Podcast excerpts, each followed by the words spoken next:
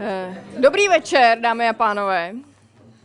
Tak já děkuji za pozornost a srdečně vás tady vítám v kavárně Potrvá na třetím Science Café. Jsem ráda, že jste přišli v takovém hojném počtu a věřím, že večer, který tady společně strávíme, se vám bude líbit. Eh, možná pro ty z vás, kteří jsou eh, na Science Café poprvé, tak jenom stručně zmíním, kam jste to vlastně přišli a co vás tady čeká. Eh, Science Café je projekt, jehož hlavním cílem je popularizovat vědu. A my bychom rádi popularizo- popularizovali vědu eh, způsobem příjemným pro obě strany, čili jak pro vědce, tak pro nás eh, zainteresovanou veřejnost. A myslíme si, že právě tato forma, kdy se tady společně sejdeme v příjemném prostoru nad sklenicí piva nebo nad šálkem kávy, je tou, věříme snad, pravou formou.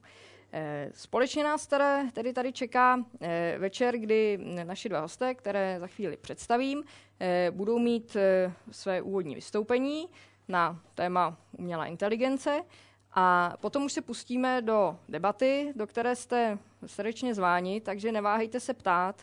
Je to opravdu velmi neformální, čili nemusíte mít žádné obavy, že třeba položíte nějakou banální a zdánlivě třeba z vašeho pohledu eh, možná nějakou třeba i hloupou otázku. Vůbec ničeho nemusíte bát. My chceme překonat takový ten, ten, ten syndrom těch školních tříd, kdy třeba člověk sedí vzadu a, a chtěl by se na něco zeptat, ale má obavu, jestli to nebude nějaká hloupá otázka. Tak tady se bát nemusíte. Co vás bude zajímat, co vás zaujme v prezentacích našich hostů, tak eh, na to se neváhejte ptát.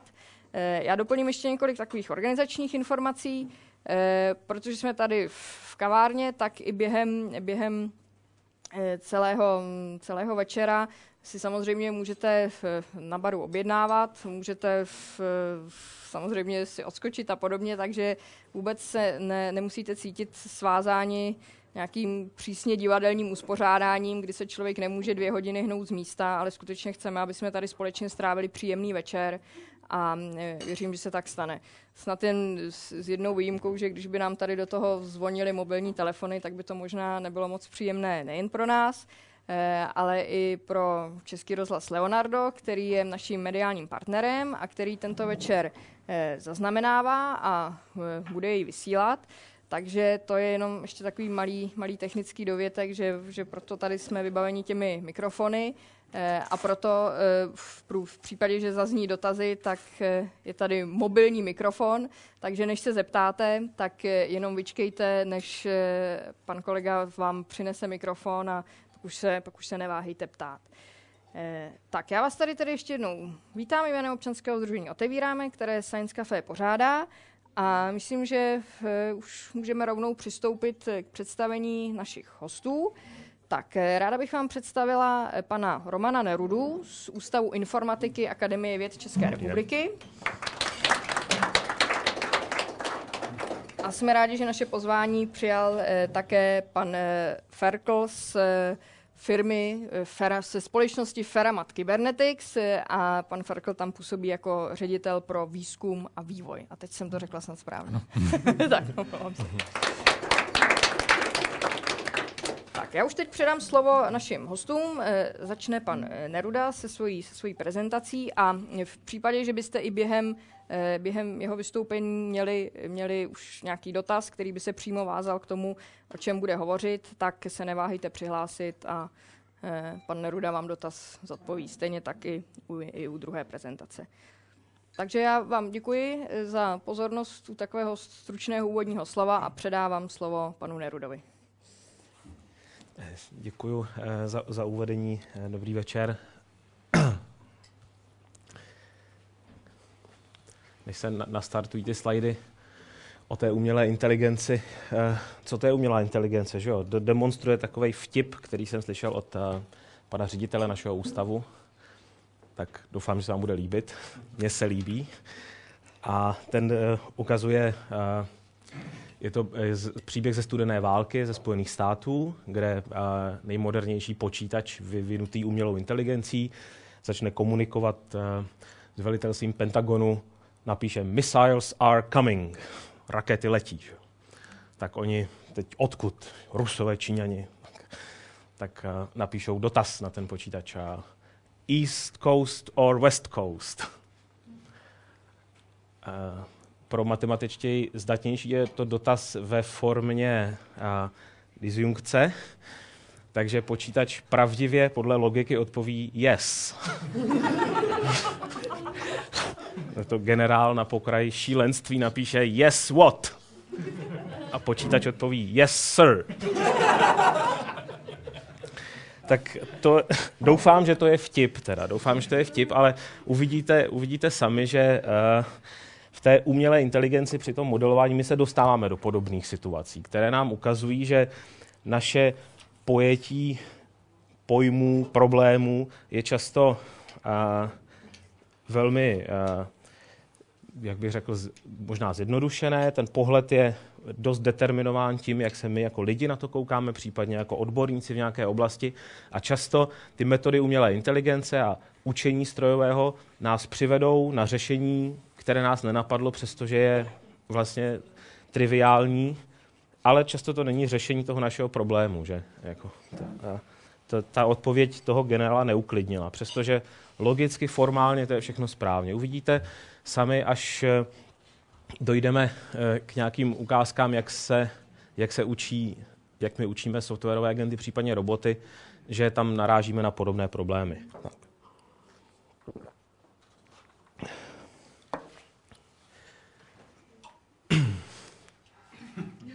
To je zrovna, to je zrovna kolega, teď bych mu nerad, nerad bych mu, nerad bych mu tu uh, prezentaci pokazil. tak, tak, tak, tenhle, tenhle ten hloupý obrázek, tak děkuju. Tak, čili uh, jak učit uh, robota, a případně softwarového agenta, taky se možná dozvíme, co to je softwarový agent, ale znáte to s těma definicema. Tak další slide, prosím. Tak, rovnou bych řekl, že uh, nemyslete si, že když odtud odejdete ze znalostí učit roboty agenty, to odejdete. Tak nemyslete si ale, že vám to v životě úplně k něčemu bude. Protože většina eh, robotů, které potkáte v životě, no teda já nevím, jestli potkáte, ale prostě třeba když vidíte záběry z nějakých automatických hal, třeba Škodovka, že když vyrábí auta, nebo teď nevyrábí zrovna, tak tam stojí, tam nepracují roboti, a ty roboti se ne, neučí. Ty roboti jsou pevně naprogramovaní podle a, pevných programů, předpisů daných jim mistrem programátorem a oni se neučí, protože nemají co se učit. Když se vyrábí jiná Škodovka, tak se prostě přeprogramují a není tam místo na to učení. Většina uh, těch učících aplikací je zatím ve stádiu vývoje, výzkumu a uh, v praxi se ještě moc neobjevují. Přestože už první vlaštovky jsou. Další, prosím. tak, začnu nějak ze široka, když už jsem řekl ten vtip o té umělé inteligenci, tak to zkusím říct nějak bez vtipu, co to asi je umělá inteligence, čím se zabývá. Další, prosím. To se těžko, těžko, se, těžko se o tom takhle hovoří. Rovnou řeknu, že umělé inteligence máme, máme různé druhy umělých inteligencí. Silnou a slabou, a starou a novou. Já jsem tady za tu slabou, ale novou. Silná umělá inteligence to je uh, koncept vytvořit myslící stroj, který bude modelem lidské mysli. Se vším všudy. Prostě vymodelovat člověka. To je silná umělá inteligence. To uh, začalo ve 40. 50. letech Eh, v rozvahách o tom, co počítače dokáží, jestli počítače dokáží myslet jako člověk, třeba i mít emoce jako člověk, mít vědomí. A silná umělá inteligence, ta se zabývá většinou teda na filozofičtější úrovni tím vytvořit model, který pojme a, myšlení člověka z téhleté obecné stránky. O tom já zase tak moc nevím, ale kdybychom o tom chtěli jako potom třeba při po dalších jako panácích ještě teoretizovat, tak jako můžeme. Ale spíš se mi tady za tu slabou umělou inteligenci, ono to vypadá jako slabá, že ta se zabývá většinou nějakými konkrétními problémy. To jsou řešení technických problémů pomocí metod strojového učení, informatiky. A to znamená, ne, neklade si to ten vysoký cíl, co já dělám v práci, až přijdu do práce, tak si neřeknu, tak dneska vytvořím model mysli, to ne, ale řeknu, vezmu nějakou malou neuronovou síť, třeba o deseti neuronech a zkusím ji naučit a rozpoznávat písmenka třeba bych mohl tohle si říct. Tak zhruba tenhle ten rozdíl tam je, jo? to je ta slabá. I ta slabá dá dost práce, musím říct. Jo? A teď jak je to s tou starou a novou ještě? Původní koncept umělé inteligence z těch 40. 50. let uh, byl hodně založený na manipulaci ze symboly. Potom vznikla alternativní uh, větev umělé inteligence, která na to jde spíš uh, přístupem modelovat fenomény, které potkává v biologii. Ať už to jsou ty neuronové sítě, které jsem tady zmínil, nebo třeba metody prohledávání založené na uh, modelu evoluce, takzvané evoluční algoritmy nebo genetické algoritmy. A tomu se někdy říká nová umělá inteligence. Úplně přesně, kdybych si mohl vybrat, tak jako mně se nejvíc líbí spojení té staré a nové, ale historicky to vzniklo jako uh, takové dva tábory, které spolu i třeba v některých dobách nemluvili moc a podobně, tak dneska už se snad ta doba zlepšuje, takže už spolu zase mluvíme. Mám tady nějaké problémy, když se nad tím zamyslíte, co to, co to ta inteligence je. Například, když se podíváte do slovníků, tak tam dozvíte, že to je schopnost individua účelně jednat, rozumně myslet a efektivně se vyrovnávat se svým okolím. No to je uh, prima definice, kdybychom věděli, co to je účelně, rozumně a efektivně, tak, tak to máme, že jo. Takže, uh, takže je, to, je to těžké. To je zhruba definice v intencích té silné umělé inteligence. V intencích té slabé umělé inteligence je to spíš něco jako vývoj algoritmů, strojového myšlení, uvažování, učení a, a podobně. Tak.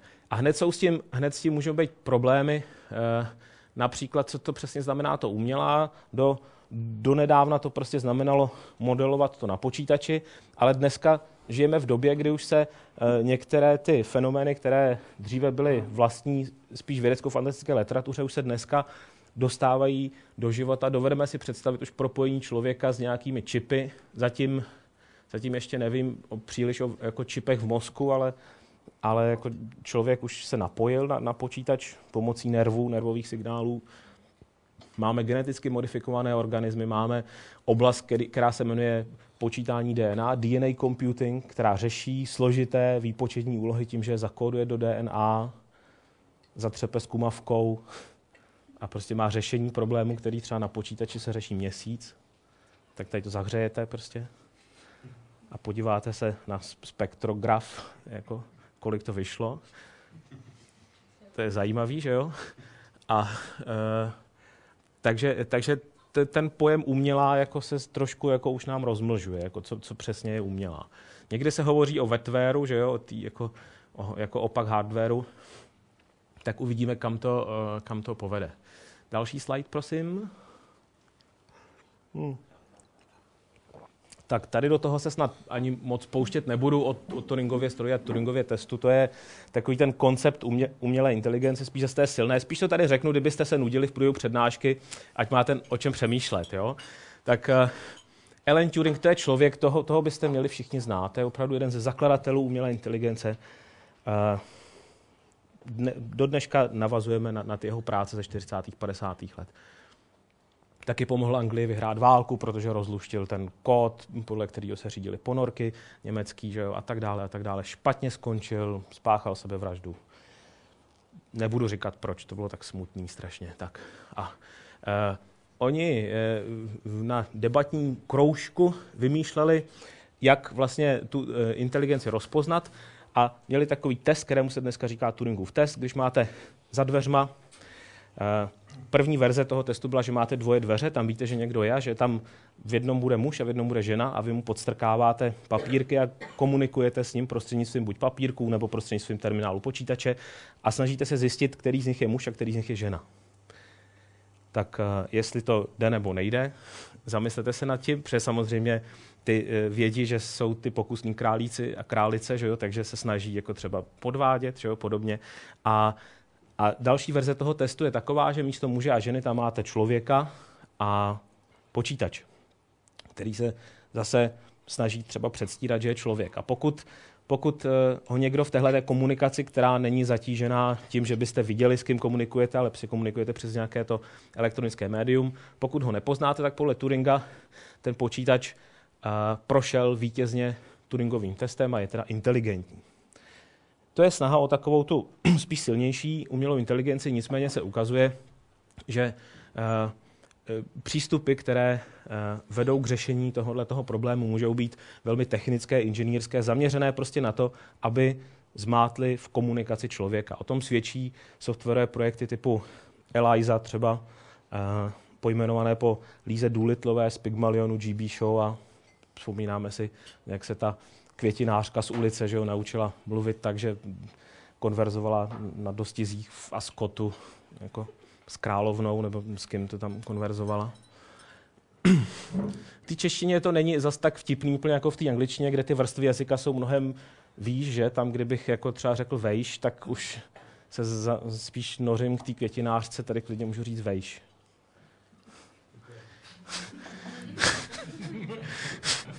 I když je to vlastně níž jazykově.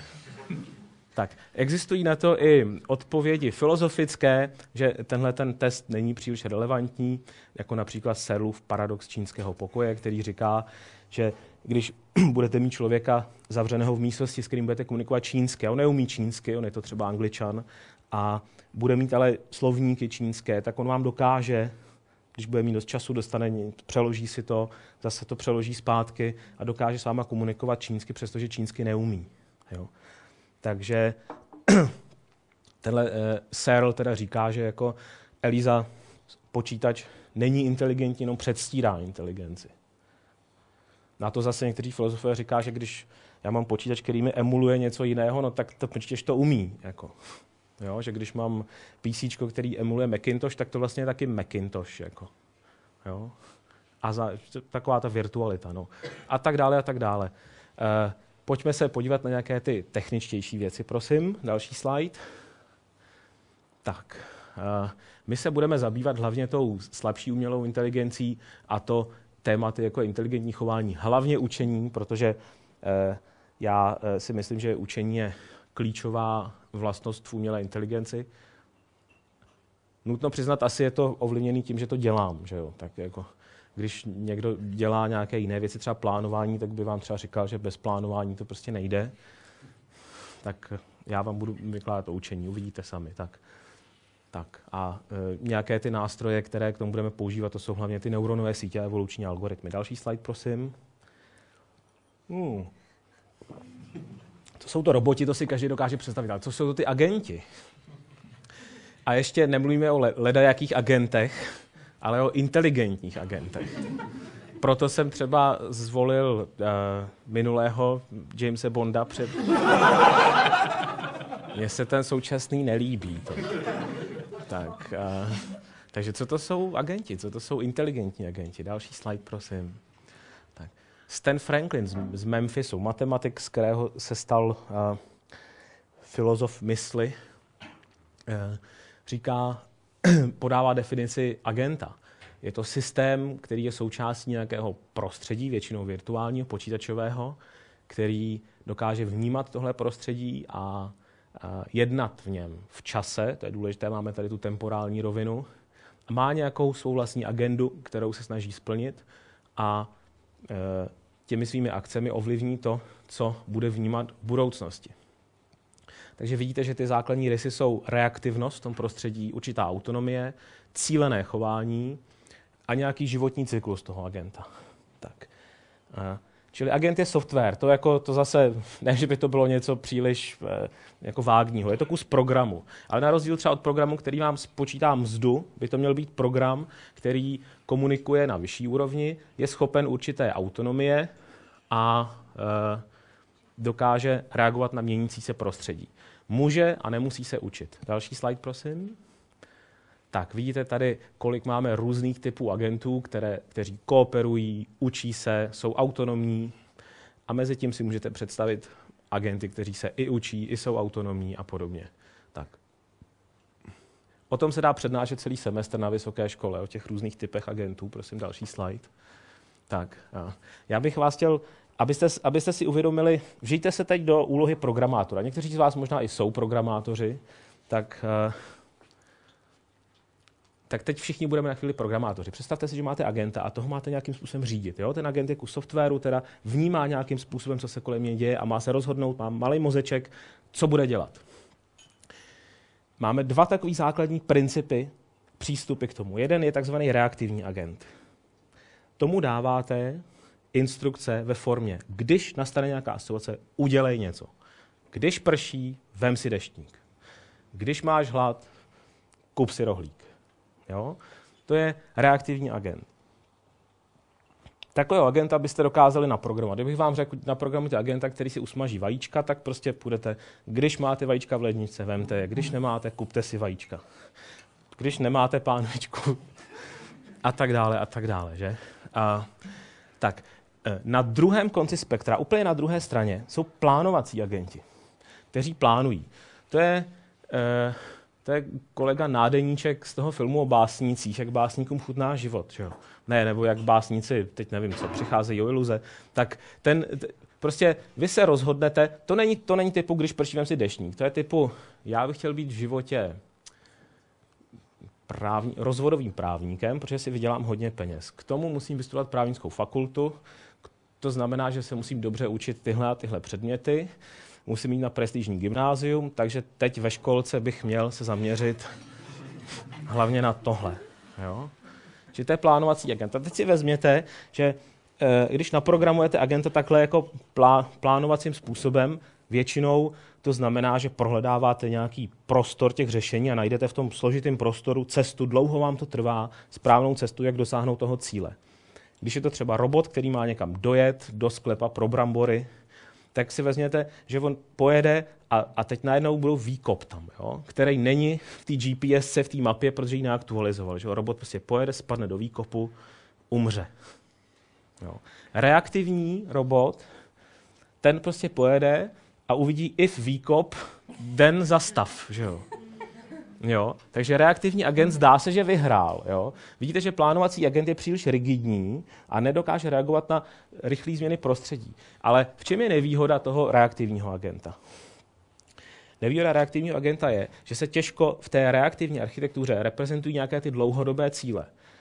On je schopen reagovat na ty aktuální podněty, ale nemá v té své reaktivní uh, paměti koncepty dlouhodobé. On prostě ne, nevystuduje. Reaktivní agent je takový student na vysoké škole v prvním semestru.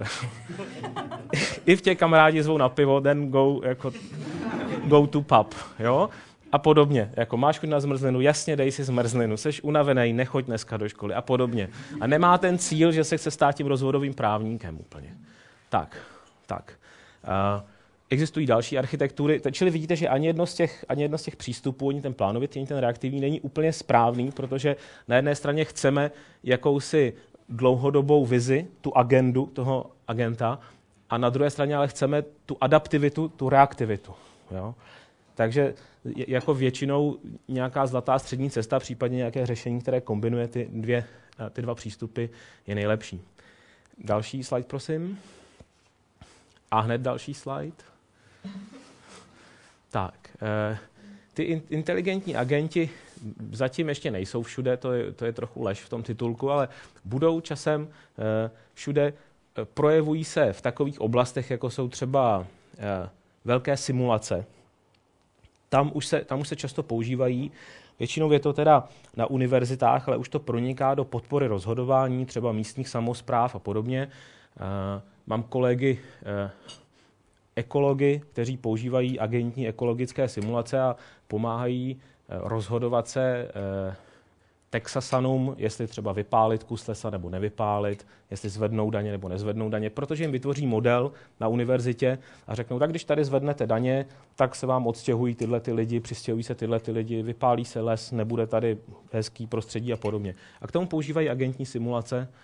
Podobně ve vojenství v Los Alamos eh, teď nevím, jestli to smí říkat vůbec, ale v Los Alamos mají velkou agentní simulaci, eh, eh, která dokáže simulovat třeba města velikosti Chicago z několika miliony obyvatel, kteří jezdí do práce, jezdí do paní prostředky, komunikují spolu telefony. A samozřejmě takovéhle simulace jsou potom dobré, protože když potom zkusíte, co se stane, když někdo pustí antrax tamhle do přehrady, tak jako jak, jak se ta epidemie šíří, co proti tomu dělat a podobně. Tak to je jak nezaplacení a už takhle velké simulace se dokáží udělat. Nebo třeba, jak tady máme ukázanou eh, simulaci nějakého letišního pro, provozu a podobně. O webových... Eh, ne, většinou, většinou ne. Musí mít, musí mít nějaký stav a často, často jsou předprogramovaní nějak konkrétně, že třeba v těch simulacích oni mají, že mají lidi a ty lidi mají nějaký parametr třeba, jak jsou konzervativní, jaký mají vztah k tomu svýmu prostředí, jestli se rádi stěhují nebo nestěhují, tak mají třeba různý typy mladší, starší a podle nějakých demografických křivek to nainicializují náhodně, ale aby to odpovídalo rozložení třeba eh, těch, těch lidí tam. No. Tak. Většinou se ale tyhle ty agenti, který tady vidíme, neučí, protože to je jakási další nadstavba toho a to učení nás často může dovést k něčemu, co třeba my nedokážeme odhadnout, jak to dopadne. Tak další slide, prosím. Často teda, když mluvíme o těch pravidlech, tak často se dá jednoduchým způsobem eh, specifikovat chování pravidly.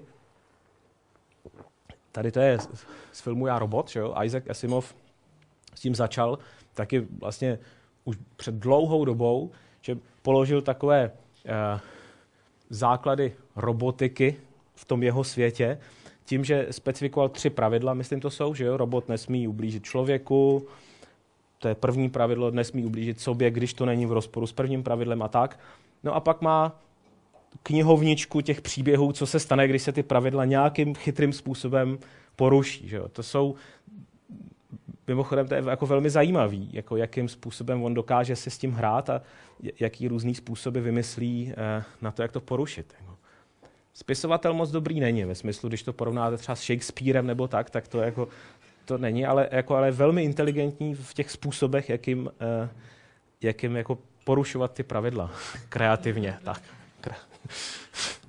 tak uh, no a Někdy se ale stane, že my to prostě nedoceníme, protože ten systém pravidlový, my ho pořádně nechápeme. Uvedu zase příklad, který jsem viděl v Bostonu na MIT, tam je robotický muzeum, to doporučuji, doporučuji ku zhlédnutí. A tam je video s paní profesorkou, která má robota. Je zvláštní, že když jako někdo se začne zabývat těmi roboty a má už nějakýho na stole třeba, tak jako k němu získáte brzo takový vztah, jako mají třeba lidi k psům, k domácím mazlíčkům prostě, jo. Většinou ho pojmenujete, to je, to je první krok na té cestě, že jo. A pak, pak si s ním začnete povídat. A takže tahle ta paní, taky profesorka, prostě tak vykládala v podstatě smutný příběh o tom, jaký robot neposlouchal. Říkala, my jsme, my jsme ho programovali pravidly. Tak první pravidlo, které jsme mu dali, bylo, oni chtěli mít robota, který se pohybuje v nějakém prostoru. Vidíte, že na tuhle tu eh, úlohu taky narazíme za chviličku, když vám ukážu, jak, jak my to děláme. A oni teda chtěli, aby se jim robot pohyboval, nenarážel do stěn a pohyboval se a časem, že ho teda naučí třeba rozvážet svačiny po univerzitě nebo něco, něco v tom smyslu. Tak. Ale začnou, prostě mají toho robota, že jo, teď je to drahá věc, získali na to grant, sletovali to prostě tak, hlavně, aby to nespadlo ze schodů, že jo. Tak, tak mu řekli jako, robote, udržuj, když budeš v chodbě, tak udržuj konstantní vzdálenost od všech stěn. No robota postavili, že ho, zapli ho, on dojel do prostředka té chodby a tam se zastavil. To je řešení problému, že jo? tak mu řekli, tak ne, robot, pravidlo číslo dvě, jako musíš točit kolečky. Co myslíte, že se stalo? Že? Ten robot se v, pr- prostředku té chodby takhle roztočil. Tak, a tak... no, to, to, aby se nedostal do nějaký robotický mystiky, že jo? Až, jako. Tak já vám taky ukážu potom, že třeba máme roboty, který uh, sledují levou stěnu pořád. Tak uh, a takhle museli dávat další a další, další a další podmínky a ten původně jednoduchý pravidlový systém se rozrostl docela, aby jako ten robot něco dělal vůbec, protože on si vždycky podle té Okamovy břitvy nalezl to nejjednodušší možné řešení v rámci uh, těch uh, pravidel, který dostal. Takže ono na programa takového robota pravidly už není tak jednoduchý, protože my často nedohlídeme, co ten komplex těch pravidel dělá dohromady. Tak, další slide, prosím. Tak, a proto, proto si myslím, že je důležitý učení. Kdy my ne, ne, nepřistupujeme eh, z pozice toho programátora, nebo teda boha, teda, který to jako umí a řekne tomu robotovi, co má dělat, agentovi klidně, chcete-li, ale na nějakých příkladech mu ukážeme, eh, co má dělat a budeme se snažit, aby on to naučil. Máme nějaký učící algoritmus a budeme ho učit nějakou úlohu. Tak nejčastější příklad učení je učení s učitelem. To je učení, kdy já mám vzory toho, co co ten můj systém, robot nebo agent má dělat, koukám se na to, co udělá a sleduju nějakou odchylku od toho, co udělal. Mluví se o chybě. Jo? Často si to můžete představit, že třeba klasifikujete, představte si, že jste agent, softwarový agent, který klasifikuje choroby, dostanete nějakou diagnózu a řeknete chřipka. Jo? Ale já podle té kartičky vím, že paní doktorka diagnostikovala amputaci levé nohy třeba, takže jako chyba toho, ty mé předpovědi je velká. Že jo? A naopak se, někdy se třeba trefím zase a na základě téhle chyby já dokážu upravit parametry toho systému tak, aby ten systém příště odpověděl už lépe. To je většinou iterativní proces, takže já to musím předkládat ty vzory dlouho a dlouho, stejně jako tady učitel dlouho a dlouho uh, učí uh, toho, toho žáka. Tak. Učení s učitelem je, je věc, která je docela dobře proskoumaná v informatice, v computer science. To je dobrý případ. Když můžete použít, v angličtině se to jmenuje supervised learning, většina termínů v angličtině se jmenuje mnohem barvitěji, že jo? když my ladíme program, tak oni ho odvšivují, ale učení s učitelem zrovna taková pěkná, jako, a oni to mají supervised learning. To není moc jako zábavný. Takže jaké máme ještě učení? Prosím, další slide. No ano, bez učitele samozřejmě. V angličtině unsupervised learning. Co to znamená učení bez učitele? Samostudium, nebo supl, že jo? Samostudium je dobrý. Tak když, když, když jsme předtím měli vzory toho, co dostane ten systém jako vstup a nějaký požadovaný výstup, tak to učení bez učitele, to je bez těch výstupů. co je tam teda jako na práci, že jo? Většinou, většinou uh, je tam na práci zachytit nějakou strukturu těch vstupních dat. Často se tomu říká kvantizace nebo klastrování, zhluková analýza a podobně. Typicky, když si představíte, uh, na čem by to mohlo fungovat. Já mám, kdyby se boty, boty se, jak se vyrábí boty, že jo, dneska? Máte boty 35, 36, 37 a 38 a, a tak dále. Že jo. Kdyby to dělal matematik, tak takovýhle boty nemáte. Tak matematik vezme statistický údaje o velikosti nohou, všech velikostech, všech nohou a řekne, ekonomický by bylo vyrábět třeba patery boty, nasadí si do toho prostoru jednodimenzionálního těch velikostí, to bude nějaká Gaussova křivka taková, a těch pět svých reprezentantů. Začne je učit bez učitele, aby zachytil trend tak nejspíš bude mít 2,40 a půlky, 44 celých 3 a pak nějaký 38 jako minus jedna čtvrtina a podobně. A to budou boty. A tohle bude nejlepší zachyt pokrytí populace, velikosti nohou populace pěti velikostmi bot. Jo. Jestli mi rozumíte. Ten, ten, ten, příklad, ano, ten příklad je trochu perverzní, že jo? ale dokládá to, co by mohlo učení bez učitele jako dělat. Tak možná jsme teď všichni rádi, jako, že, že Baťa nebyl matematik. Ale učení bez učitele teda znamená zachytit nějakou strukturu v těch datech, aniž mám informace o těch požadovaných výstupech. Ty tam třeba vůbec nemám, ty požadované výstupy. A samozřejmě zajímavý to je, když nemám velikosti nohou, ale nějaký desetidimenzionální vstup jako, a hledám tam nějaký klastry zajímavých jako věcí a dívám se, jestli všichni tyhle ty lidi, kteří se mi dostali do toho jednoho klastru, jestli fakt mají všichni žloutenku třeba. Jo, tak. Pak to můžu použít pro, pro klasifikaci dál. No ale ono je ještě horší učení. Ještě prosím další slide. No nevypadá tak špatně tady na obrázku. Já jsem schválně zvolil hezký obrázek, aby nás to motivovalo. Ale to je nejhorší učení, který může být. Když nemáte učitele, ani trenéra vlastně nemáte, a chcete naučit robota nějakému chování.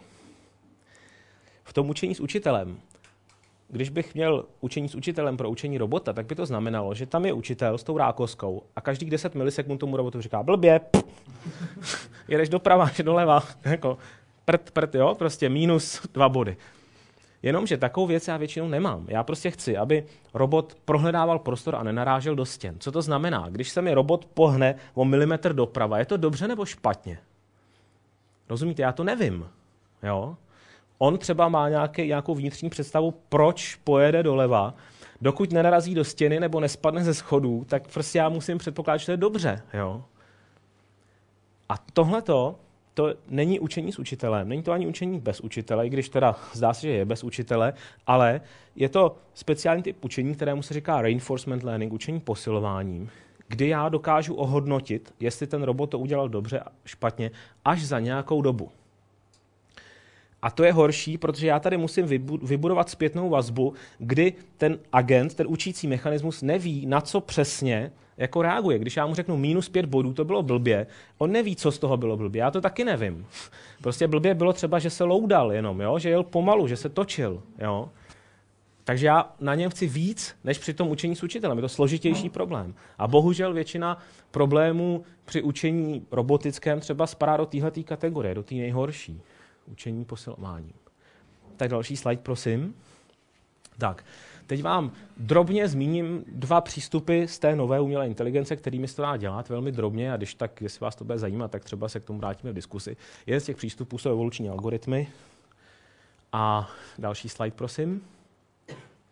To je eh, moc, moc pěkná věc. Je to vlastně eh, způsob prohledávání prostoru, který je založený na inspiraci eh, genetikou a Darwin, Darwinovou teorií eh, evoluce.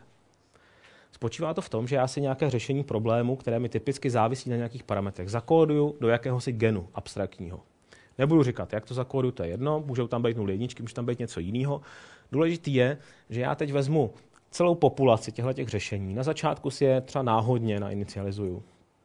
A teď se koukám, jak my ty jednotliví jedinci, ty geny, jak mi řeší tu moji úlohu. Asi blbě na začátku, protože jsem je nainicioval náhodně. Ale někteří řeší trošku líp, někteří trošku hůř. A já teď začnu dělat tu genetiku. Začnu používat darwinistický přirozený výběr.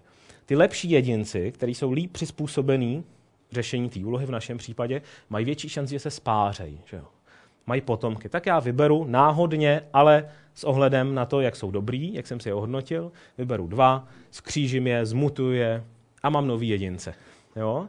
A teď, když se nad tím zamyslíte, tak si představte, že třeba eh, mám zakódovaný eh, nějaký vlastnosti člověka a já chci vyvinout intelektuála třeba. Jo?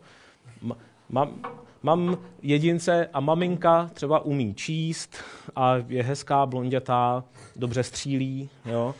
Tatínek neumí číst, ale umí psát a je svalnatý, černovlasý a dobře řídí tank třeba. Jo? Tak to jsou ty moje geny, takhle zakonu já je vezmu, protože už jako částeční řešení jsou toho problému intelektuál, že jo? Teď je vezmu dohromady a skřížím je, jo? Bod křížení probíhá někde mezi čtením a psaním, získám, a teď prohodím jedno, jednobodový křížení, jak jsme zvyklí z biologie, nevím, na střední škole jste měli biologii, jo, než, eh, tak tam jsme hovořili o jednobodovém křížení, takže já získám dva jedince, které jsou rekombinací těch genů tatínka a maminky. Tak mám Aničku, ta umí číst i psát, je blondětá a řídí tank dobře. A mám Pepíčka, No a ten podědil ty druhé vlastnosti, že jo? Neumí číst, neumí psát. Tak teď by se zdálo, že jsem jako nedosáhl žádného pokroku. Že jo? Na jedné straně jsem vyvinul toho intelektuála a na druhé straně mám odpad. Uh, ale co se stane v příští generaci?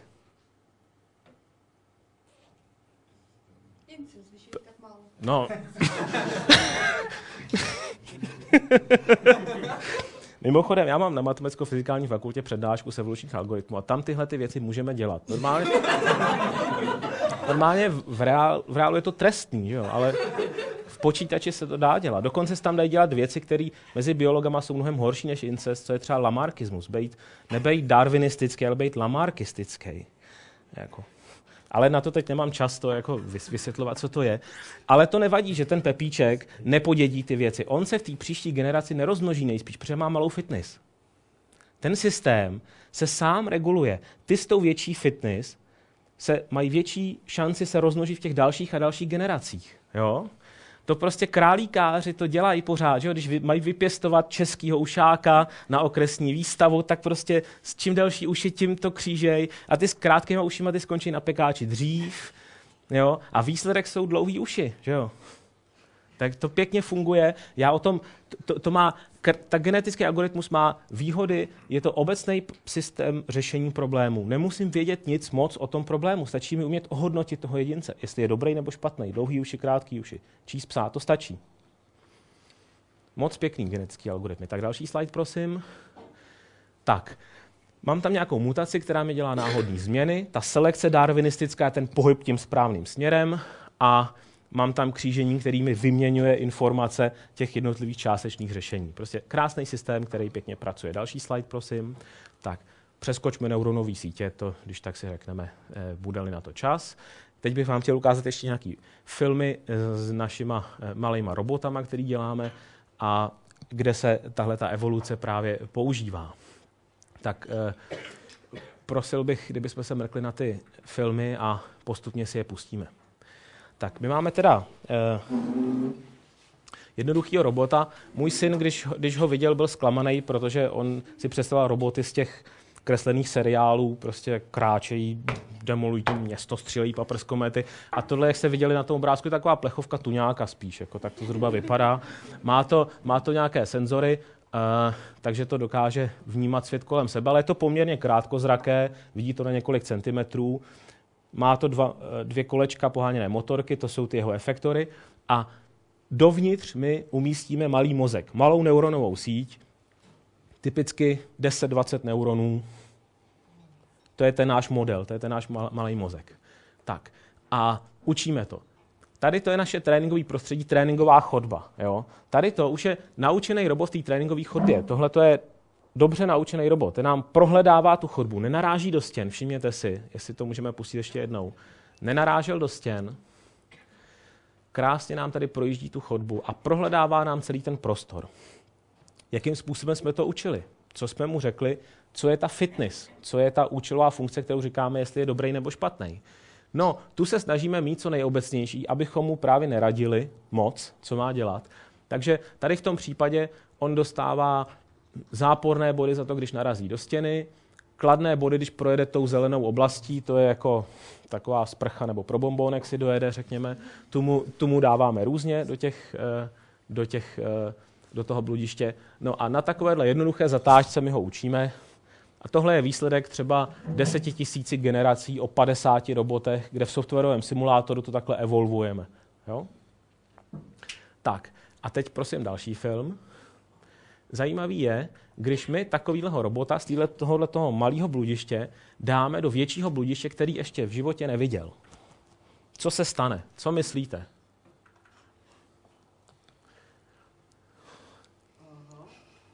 Uh. Tak. Podívejte se, je v bludišti, který předtím nikdy neviděl. Jo? Já už jsem to vykecal dopředu, že jo? On se drží levé stěny. A to vám řeknu, to je dobře, to je dobrá strategie, to je výborná strategie, jak se pohybovat v neznámém prostředí. Když se někdy dostanete do bludiště, vyberte si jednu stěnu, levou nebo pravou, to je jedno. A tý se držte. A tak se z toho bludiště nejspíš dostanete. Pokud... Ano, ano, ano, matematičtě zdatní vědí, že pokud v tom bludišti je cyklus, tak se prostě zacyklím. Tak mi tohle to nestačí. Co se potom dělá? No, pak, no ale vy nevíte, kde ji máte vybrat, protože vy nevíte, kde jste se do toho cyklu dostali, že jo? To už se... No, No, no, no jako, jako typicky literatuře se poprosí Ariadna o klub konítí, jo. Stačí i křída, když si na každý křižovatce poznamenáte křídou, teď jsem zahnul doleva, a když tam přijdete, tak už si vezmete tu další cestu, nebo podle toho klubka, protože tam poznáte, že jste se zacyklili. Takže pro takový bludiště, kde jsou cykly, tam už musíte mít další podpůrné prostředky, nějakým způsobem to označkovat. Děkuju, to stačí, já myslím, že všichni jsme to pochopili. A, tak, ještě, ještě tohle to mi nepouštějte, ještě chci to chviličku, eh, abyste se nad tím zamysleli. My jsme toho robota nenaučili, aby prošel nějaký konkrétní bludiště. My jsme ho naučili vzorec chování. Procházej bludiště, prohledávej ho a on si sám vymyslel strategii, kterou my zjistíme tím, že se koukáme na to jeho chování. Jo? My jsme ji tam nenaprogramovali. My jsme mu prostě řekli, když narazíš, je to blbě, když se budeš dlouho courat a nedorazíš si pro bombónek, je to taky blbě. Jako. A on si vymyslel způsob, jak se efektivně pohybovat v bludišti. S těma omezenýma možnostmi, který má. Je to nejlepší způsob. Jako. Jiná věc je, že se to učíte v prvním semestru programování jako na vysoké škole, ale tak to taky není špatný. Jako, jo? Není to prostě špatný na to, že, že mám jednoduchého malého robota v podstatě bez paměti, e, s pár neuronama, tak e, tohleto, tohle je rozdíl mezi tím ručním programováním a mezi tím učením. My jsme ho naučili obecnější problém, a když se dostane do libovolného bludiště, to blíž může být na Marsu třeba, že jo? tak on ho projde a najde v něm něco. Tak samozřejmě tohle je takový vzorový případ, prosím to 0,7 eh, světlo pustit, eh, který eh, těžko říct, jestli k něčemu je v téhle podobě, ale když si třeba představíte, že už máte skupinu robotů, to je tady ten příklad, kde tak není velká ta skupina, že jo, my taky nemáme moc peněz v tom grantu, tak děláme softwarové simulace jenom ze třemi roboty, ale oni už se tady rozdělili, ta, ta nula to je velitel. A má, ne, ono to není vidět v tom simulátoru, ale má světýlko na zadečku. A oni ho, eh, jednička a dvojka ho sledují. A naučili se, to je další, jako další level, že když už se umějí pohybovat sami prostoru, tak teď se učí pohybovat se ve skupině. Takže tohle je skupinové chování, kdy prostě ta skupina robotů jede a velitel je vede. Jo, a oni ho následují. Čili oni, oni se, prosím ještě ten další, další filmíček, oni se teda naučili, že když jeden má rozsvícený světýlko, tak to je ten velitel, ten má ten algoritmus, jo, tady je vidět, eh, ten má ten algoritmus to prohledávání a eh, ty ostatní se na něj potom napojili. Ještě mi tohle zastavte, to jsem ještě nechtěl. A vlastně tenhle film jsem vůbec nechtěl ukazovat, ten není hezký. Tak, takže ještě zpátky k tam tomu. Oni následují svého velitele. Když prostě ten jeden svítí, tak ty ostatní za ním jdou. Představte si to třeba jako četu vojáků. Prostě velitel jako řekne do zákopu, že jo? a oni běžejí za ním do zákopu. Velitel je první, takže má velkou pravděpodobnost, že ho trefějí. Že jo? Velitele trefějí, co se stane? Světýlko zhasne. Že jo? Ty naši roboti jsou na, program, na učení, nejsou na programu, jsou na učení a mají všichni stejný mozek. To je dobrý třeba pro účely toho vojenství. A jenom vědí, jestli svítí nebo nesvítí, jestli je velitel nebo není velitel. A když velitele zabijou, spadne do škarpy nebo teda ho zabijou, to je jedno, prostě podle toho, jestli je to na Marsu nebo, nebo někde na frontě, tak eh, teď ty ostatní, to družstvo, to není bezprizorní. To tam proběhne nějaký hlasování, prostě řekne se jedničko rozsvíť se, jednička se rozsvítí, zjistí, že je velitel a pokračují v cestě dál. Jo. Je to robustní řešení, skupinový uh, toho problému. A poslední hezkou věc, kterou vám pustím, a tím asi už skončím tu prezentaci, je ta dvanáctka, prosím. Jo? Tak, tady jsme uh, ještě trochu složitější problém řešili aby ty roboti taky dělali něco užitečného, tak tady uklízejí odpadky. Ty odpadky jsou ty plechovky, tohle to už je naučený systém a oni využívají ty algoritmy, které se předtím naučili. Šmejdit po tom bludišti, po té aréně, nenarážet do sebe a tady mají teda e, schopnost e, sebrat plechovku a když seberou plechovku, tak si jdou na smetiště, to je tamhle to smetiště a Eh, odezdají tam a pokračují v tom prohledávání. Tohle to už je taková typická benchmarková úloha v robotice, která se používá. A my jsme zase začali tím, že ty roboti na začátku neuměli nic a tím evolučním algoritmem, ještě teda skombinovaným tady s nějakým trochu jiným algoritmem eh, posilovaného učení, jsme je naučili uklízet plechovky. Tak a to já myslím, že je takový hezký závěr té mé prezentace. Vidíte, že se to dá použít i k něčemu, to učení těch robotů. Ale zase uvědomte si, že ty roboti vám poklidějí jakýkoliv byt. I když jsme je to učili třeba u mě v Garzonce, tak oni klidně i vaše sídlo venkovské jakoby poklidili. Jo? Neučí se žádnou mapu, neučí se nic na tvrdo. Mají algoritmus obecné chování, jak se pohybovat v prostoru, nenarážet do sebe a být užitečný. Tak. No, tak jo, tak tady bych, eh, tady bych skončil eh, a předávám slovo. Tak děkujeme, připravte si dotazy do diskuze. A teď předám slovo panu Lukáši Ferklovi.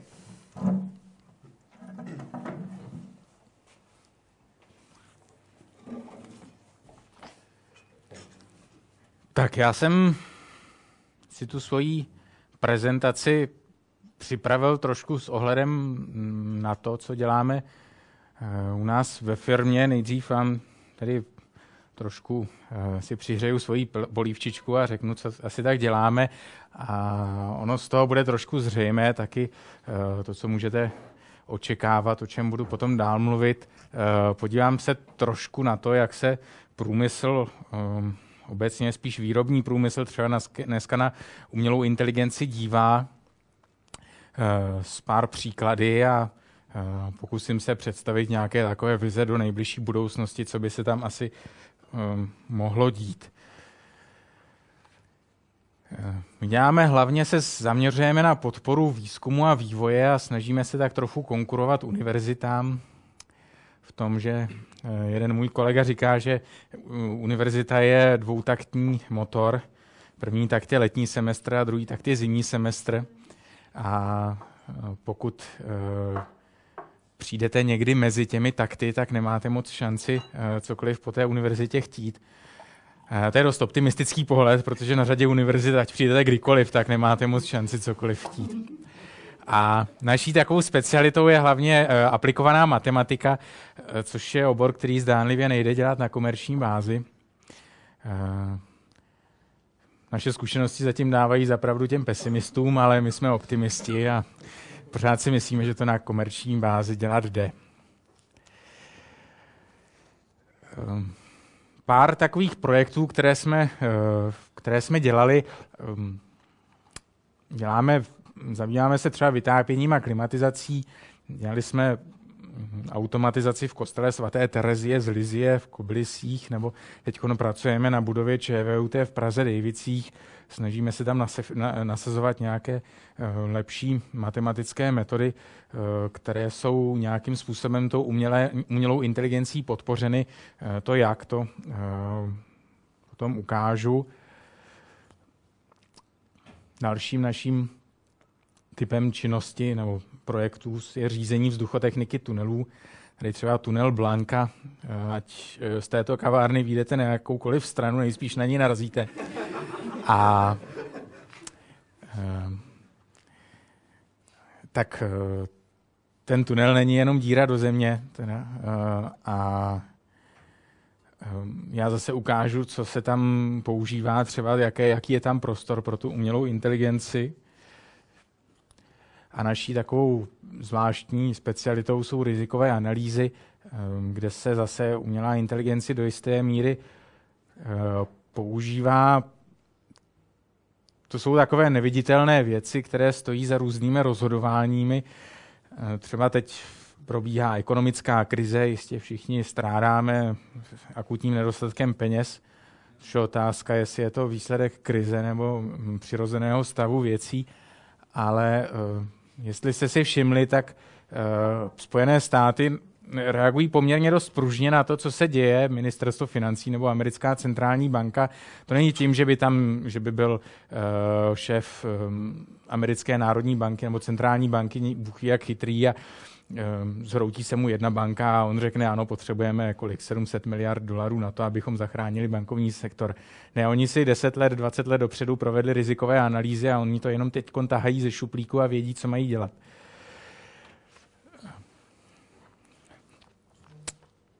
Když se zamyslíme nad tím, co to ta umělá inteligence je, spíš z pohledu třeba pro potřeb toho průmyslu nebo nějaké průmyslové prax, praxe, tak zase se musíme zeptat, jestli to má teda ta umělá inteligence nahradit tu lidskou inteligenci. To tady kolega zmiňoval, eh, že je to takový problém mezi tou silnou, slabou umělou inteligencí. Eh, František Koukolík eh, uvádí v jedné své knížce, bohužel nespomínám, jestli je to jeho původní myšlenka, nebo jestli to od někaď převzal, takový příměr k letectví, že lidé se stovky let snažili napodobit let ptáků, protože chtěli létat a pak uh, přišli technici, kteří řekli, no, možná by to šlo nějak jinak. A přišli nejdřív s balónama, um, balon se moc ptákům nepodobá, že jo, a přesto lítá. Potom přišla letadla, ta už se teda ptákům zase trošku podobají, ale ne tak úplně o vrtulnících a raketách ani nemluvě.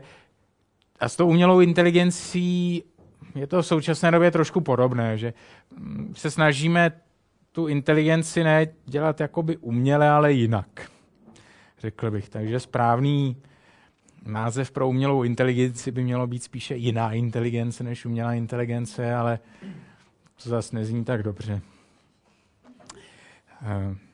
Já pro potřeby tady svoje budu používat takové dělení té umělé inteligence, které je trošku uh, nestandardní. A sice na expertní a inteligenční. Já moc jsem nevěděl, jak to nazvat. Uh, ta, to, ta expertní umělá inteligence z mého pohledu nějakým způsobem využívá předešlých zkušeností. Přijde nějaký expert a řekne, mám takovéhle zkušenosti a takhle by něco mělo vypadat. Uh, letadlo vypadá takhle, tak prostě takhle nakreslíme letadlo. Ten, ta inteligenční umělá inteligence, ta jakoby skutečná, nebo ta, která odpovídá zhruba té silné, nějakým způsobem se snaží syntetizovat to lidské myšlení. Znamená, přijde počítač a řekne, tak jak by mohlo asi letadlo vypadat. Tak to zkusíme takhle nebo takhle. Eh, v praxi ta silná nebo ta inteligenční umělá inteligence se zatím moc nepoužívá. Ona totiž má takovou svoji inteligenci, která lze dost těžko jí předvídat, což uh, moc nechceme. Uh, nechceme, aby letadlo, když nás veze z Prahy do New Yorku, aby si nad Atlantikem najednou začalo zkoušet, co by se stalo, kdyby. Uh, takže se spíš spoleháme na takové ty tradičnější přístupy, což neznamená, že, že by to nemělo využití. Kde se využívá taková ta syntetická nebo inteligenční umělá inteligence, tak je například rozpoznávání obrazu. Tohle je obrázek, který eh, z vývoje, kterým se zabývá firma Idea Recognition, která vzešla z ČVUT, rozpoznávají, to asi někde, teď nevím, jestli někdo poznává, co je to typ za písmenek na tom obrázku, já si myslím, že je to arabština. A mají nějaké ty, takové ty uh, radary nebo um, měření rychlosti úsekové. A jednak z toho obrázku tedy přečtou poznávací značku toho vozidla, zjistí, co je to za auto, jakou má barvu a e, zjistí, kde sedí řidič a zvětší si toho řidiče. A tohle to všechno dělají automaticky. Umějí dělat ještě daleko sofistikovanější věci.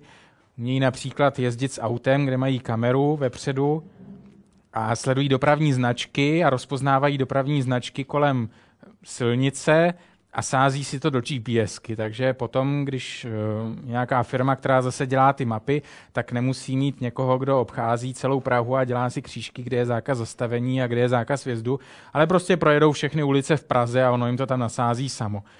Um, pokud se náhodou tenhle ten systém splete, tak se celkem nic neděje. Kdyby se to stalo na tom letadle, které letí přes ten oceán, tak je to horší.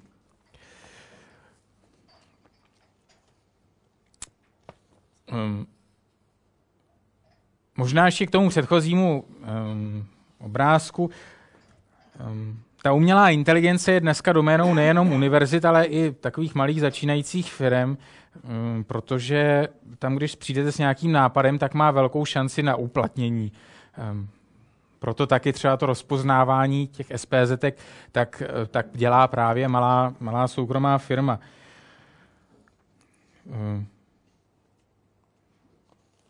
Jak, jak je to teda s tím průmyslovým nějakým uplatněním těch, té umělé inteligence? Hmm. Průmysl se za celou svoji historii od té doby, co se eh, objevily nějaké první stroje, tak se snaží o jedno, a sice ty lidi nějakým způsobem nahradit stroji, protože člověk je drahý a stroj je levný. A cílem té umělé inteligence v praxi je teda nějaká automatizace.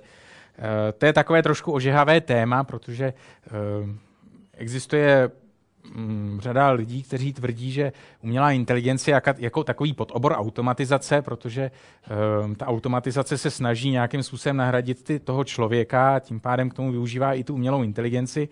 A druhá množina, která s tou první nemá žádný průnik, tak tvrdí naopak, že automatizace je takovým jenom prostředkem té umělé inteligence, protože ta umělá inteligence toho umí samozřejmě daleko víc. Uh, tak ta druhá věc není pravda samozřejmě, když, když tady kolega se hlásí, že to, že to tak je. Uh, ty první aplikace automatizace nebo umělé inteligence v průmyslu nebo v praxi jsou, jsou hodně staré. Tady je na obrázku větrný mlín eh, z Holandska, tenhle je teda z Anglie. A už v 17. století eh, třeba vymysleli mechanismus, jakým způsobem otáčet ten větrný mlín automaticky po větru. Eh, aby s tím nemuseli ručně teda tahat, nebo aby nemuseli to pořád sledovat, nebo aby mohli mlít pořád ve dne v noci, tak si přidělali na ten větrný mlín ještě jednu vrtuli a když v ten mlín foukal jakoby z boku, tak roztočil tu zadní vrtuli, ta začala pohánět nějaké soustrojí a tím, jak to pohánělo, tak se ten mlín natočil přesně na ten vítr, protože když, když byl na, vět, na vítr natočený tak, aby se točily ty hlavní lopatky, tak ta e, posunovací vrtulka byla kolmo na ten vítr a nebyla tím pádem, nebo rovnověžně s tím větrem a neotáčela ten mlín. Nevím, jestli je to úplně srozumitelné, ale fungovalo to. E, Ehm, dneska se v tom průmyslu, eh, já jsem se o tom trošku zmínil, eh, ta umělá inteligence má takový, takovou nepříjemnou vlastnost, která se říká emanentní inteligence. To znamená, že něco uděláte a ono to kromě toho, že to dělá to, co chcete, tak to dělá taky věci, které nechcete. A ty věci, které nechcete, jsou buď to dobře nebo špatně. Ale většinou se vám stane to, že jsou špatně. A to v tom průmyslu je právě, eh, právě nežádoucí.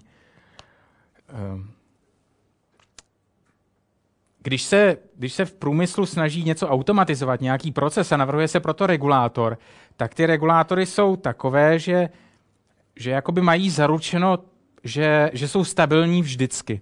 To znamená, ať, ať přijde jakýkoliv vnější podnět, který se snaží eh, ten systém rozhodit, tak ten systém si to zreguluje sám. Ehm, máte auto, jedete v něm a máte zapnutý tempomat a ten vám udržuje nějakou konstantní rychlost, třeba, já nevím, 210 km na dálnici.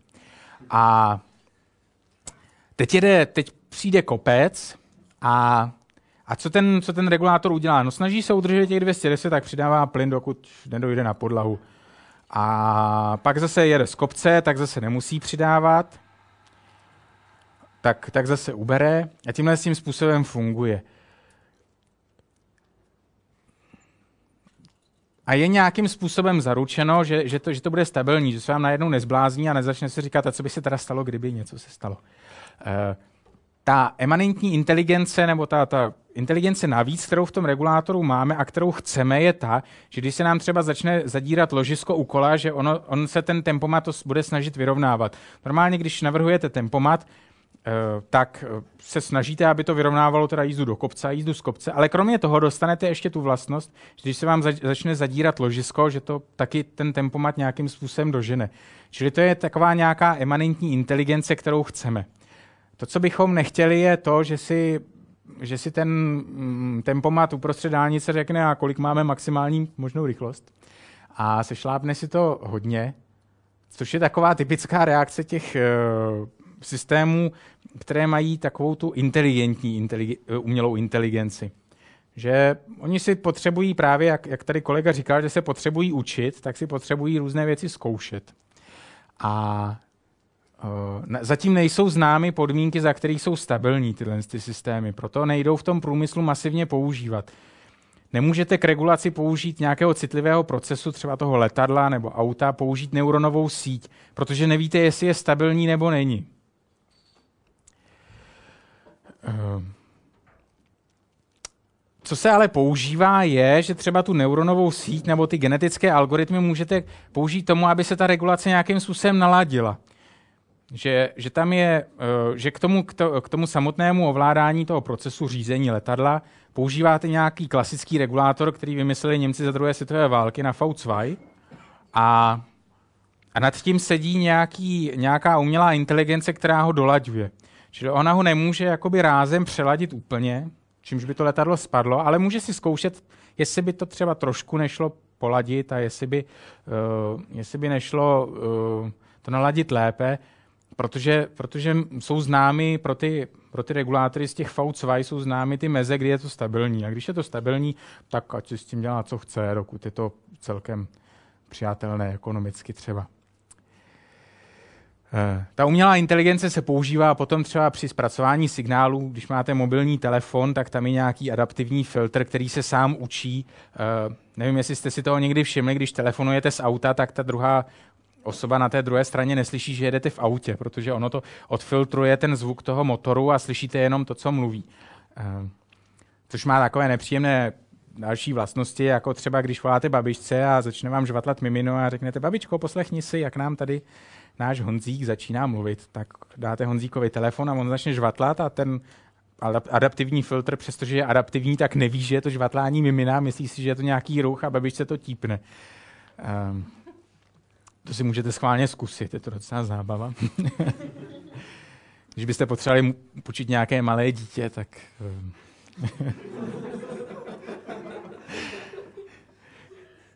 Eh, další věcí, kde se, kde se využívá umělá inteligence, je optimalizace. To už je taková hodně matematika spíš, že uh, dneska pot, se potřebuje hodně počítat um, v různých, v různých oborech naší činnosti. Za vším, za vším stojí nějaké složité výpočty a je nějaká určitá třída uh, úloh, kterým se říká NP úplné a ty nejdou moc řešit. Je to třeba problém obchodního cestujícího. Máte Eh, obchodního cestujícího, který prodává nevím, vysavače třeba klasicky a máte s ním obět všechna okresní města v České republice a snažíte se, aby objel, aby projel co nejkratší dráhu. No a to nejde řešit nějak uh, analyticky. Tohle to není, není známo řešení, jak tohle to spočítat, ale ta umělá inteligence má nějaké metody, jak, to, jak se to umí nějak přiblížit. No a takovou poslední věcí, kterou jsem tady vypíchnul, jsou takzvané chytré senzory. Tady na obrázku je bota, která má v sobě uh, rádiový modul a když chodíte po bytě, tak sleduje, kde jste a podle toho zapíná nebo vypíná světla, uh, protože uh, vy jste, je někdo, nebo já jsem třeba mladý, tak mám dobré oči, tak potřebuji málo světla, ale moje maminka už uh, hůř vidí. Uh, přestože je taky samozřejmě mladá, ale tak, tak tý se třeba zapne víc těch světel než mě.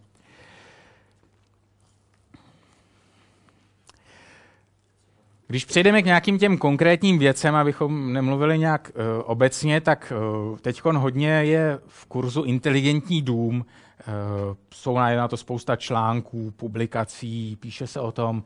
Inteligentní dům je dneska sen každého moderního člověka, aby ten dům byl inteligentní, ale pokud možno zase ne tak inteligentní, aby převýšil tu vaší inteligence, což u těch lidí, kteří na to mají, se často může stát.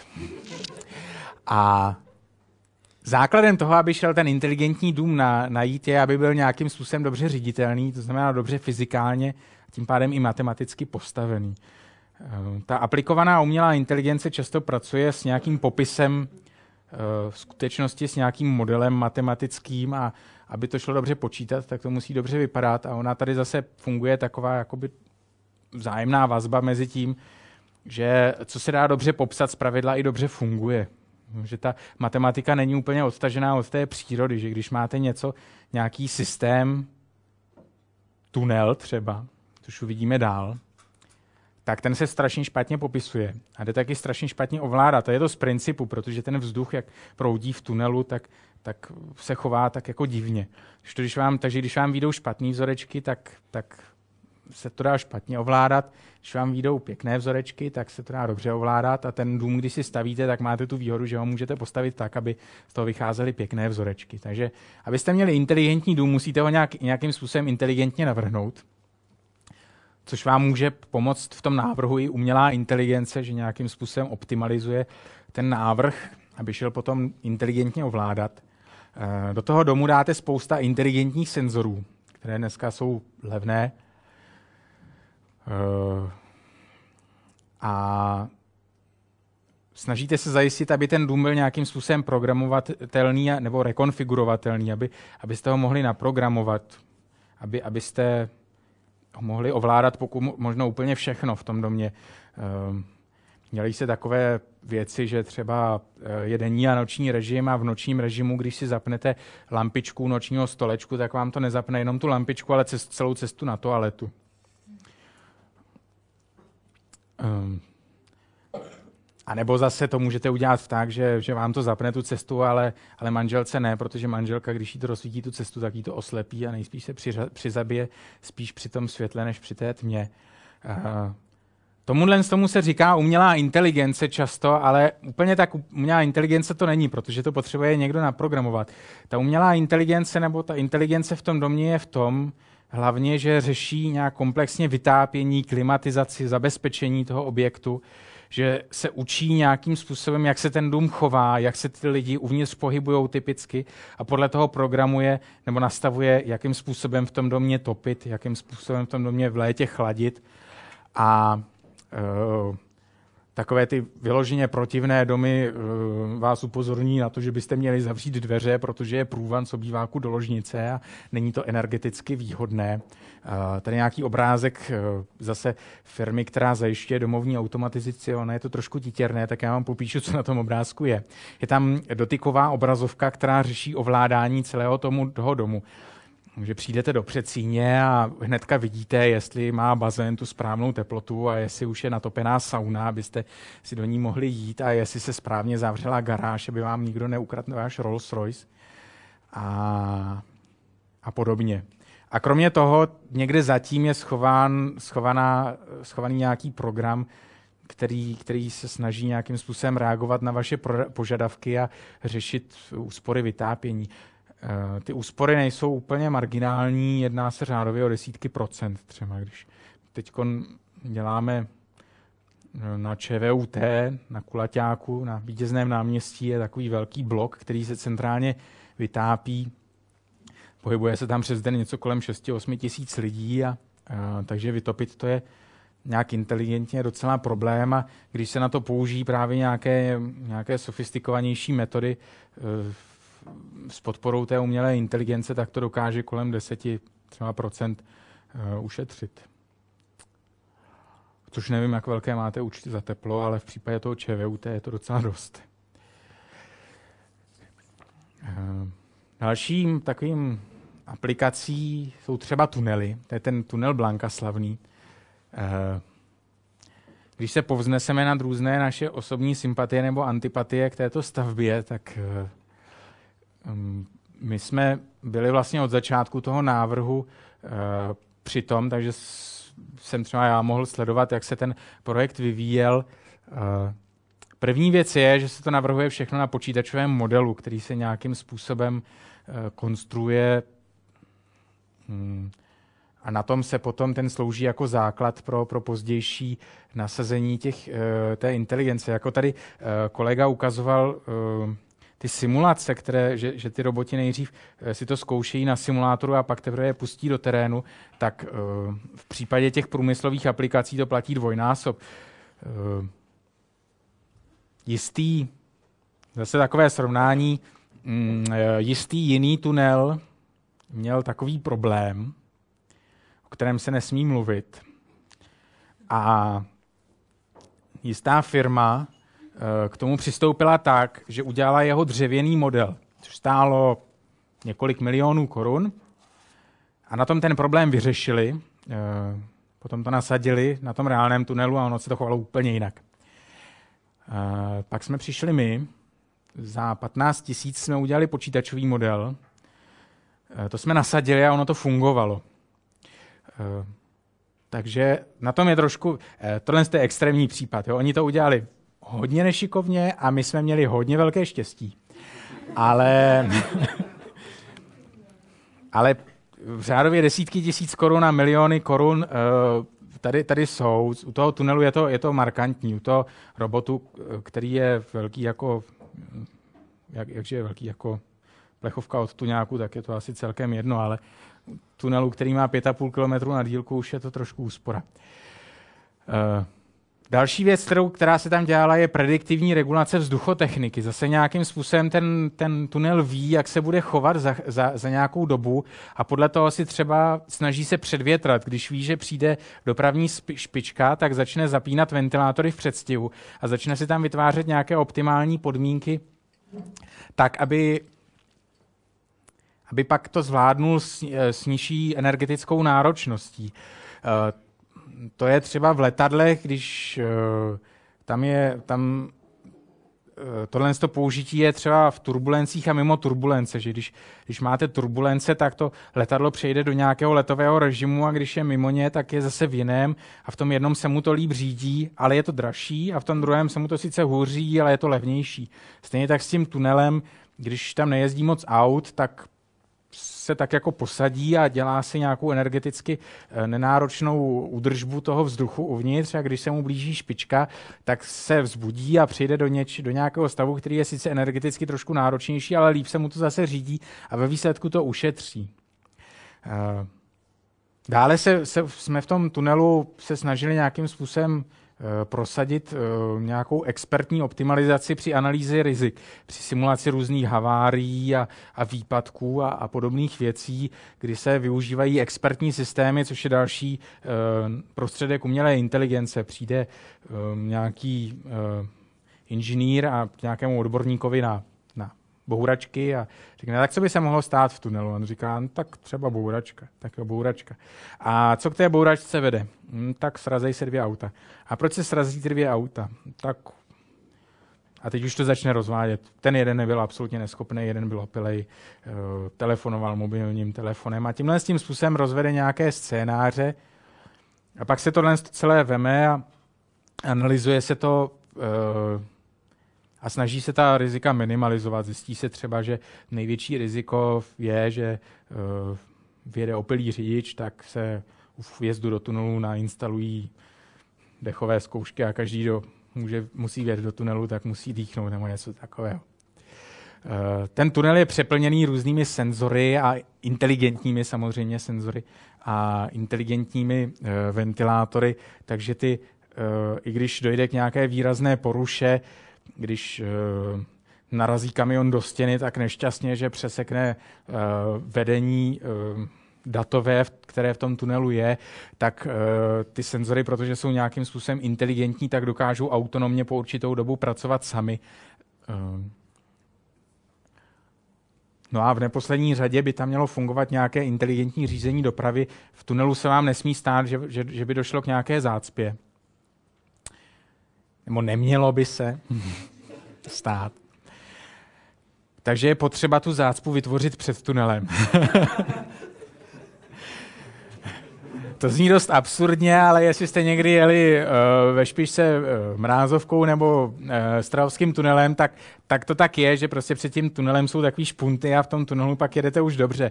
Uh, to není tím, že by byl někdo naprosto neinteligentní a nepoužíval umělou inteligenci, ale vlastní rozum nebo nerozum a dělal tam ty zácpy, ale uh, to se musí, jo. když eh, ten, ten tunel je riziková část komunikace a pokud tam dojde k nehodě, tak to má dost velké následky. Čili, a ta zácpa je ideální pro to, aby se tam něco stalo. Čili uh, je potřeba nějakým způsobem tu dopravu řídit, ale inteligentně.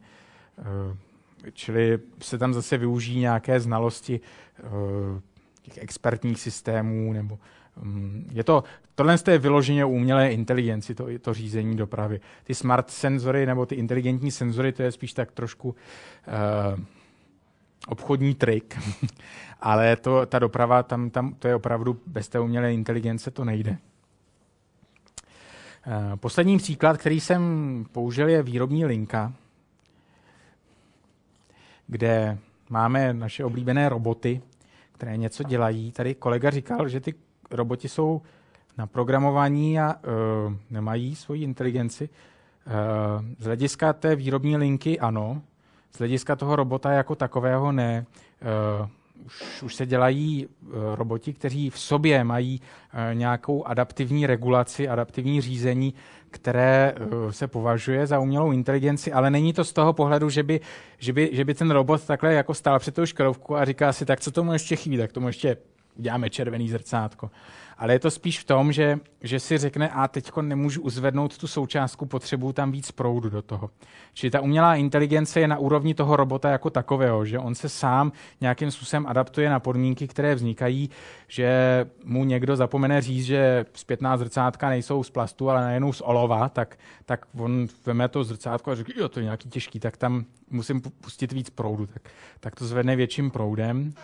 Tak na téhle z té úrovni tam, tam ta inteligence je na té úrovni, že by se najednou rozhodl dělat nějaký jiný auta, ne. Eh, na té výrobní lince se dají dělat různá kouzla, když je, právě když jsou ty roboty, které jsou víceméně univerzální, tak je můžete různě přeprogramovávat. Dneska jsou takové věci, které nám připadají fantastické, třeba v továrně na Coca-Colu, tady mm, na Černém mostě, nebo kde to? V Kyjích, děkuji. Eh, existuje uh, tam mají nějaký SAP. Uh, SAP je účetní systém, plus minus.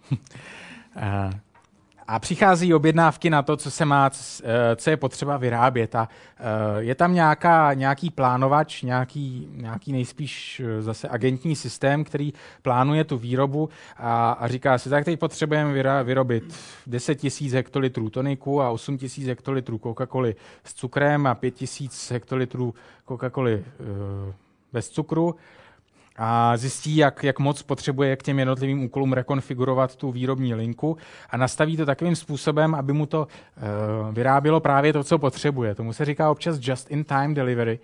Uh, má to nejenom Coca-Cola, ale třeba i BMW, když si tady, když se rozhodnete obnovit svůj vozový park a zajdete k distributorovi BMW a řeknete si, že potřebujete pětkový BMW uh, ve stříbrný metalíze a s automatickou klimatizací a um, multimediálním systémem uvnitř, tak ten uh, prodejce vám to napíše, má tam zase ten svůj SAP nebo něco podobného, ten účetní systém a pošle to do továrny a tam vědí, že pán Novák z Prahy potřebuje takové a takové BMW.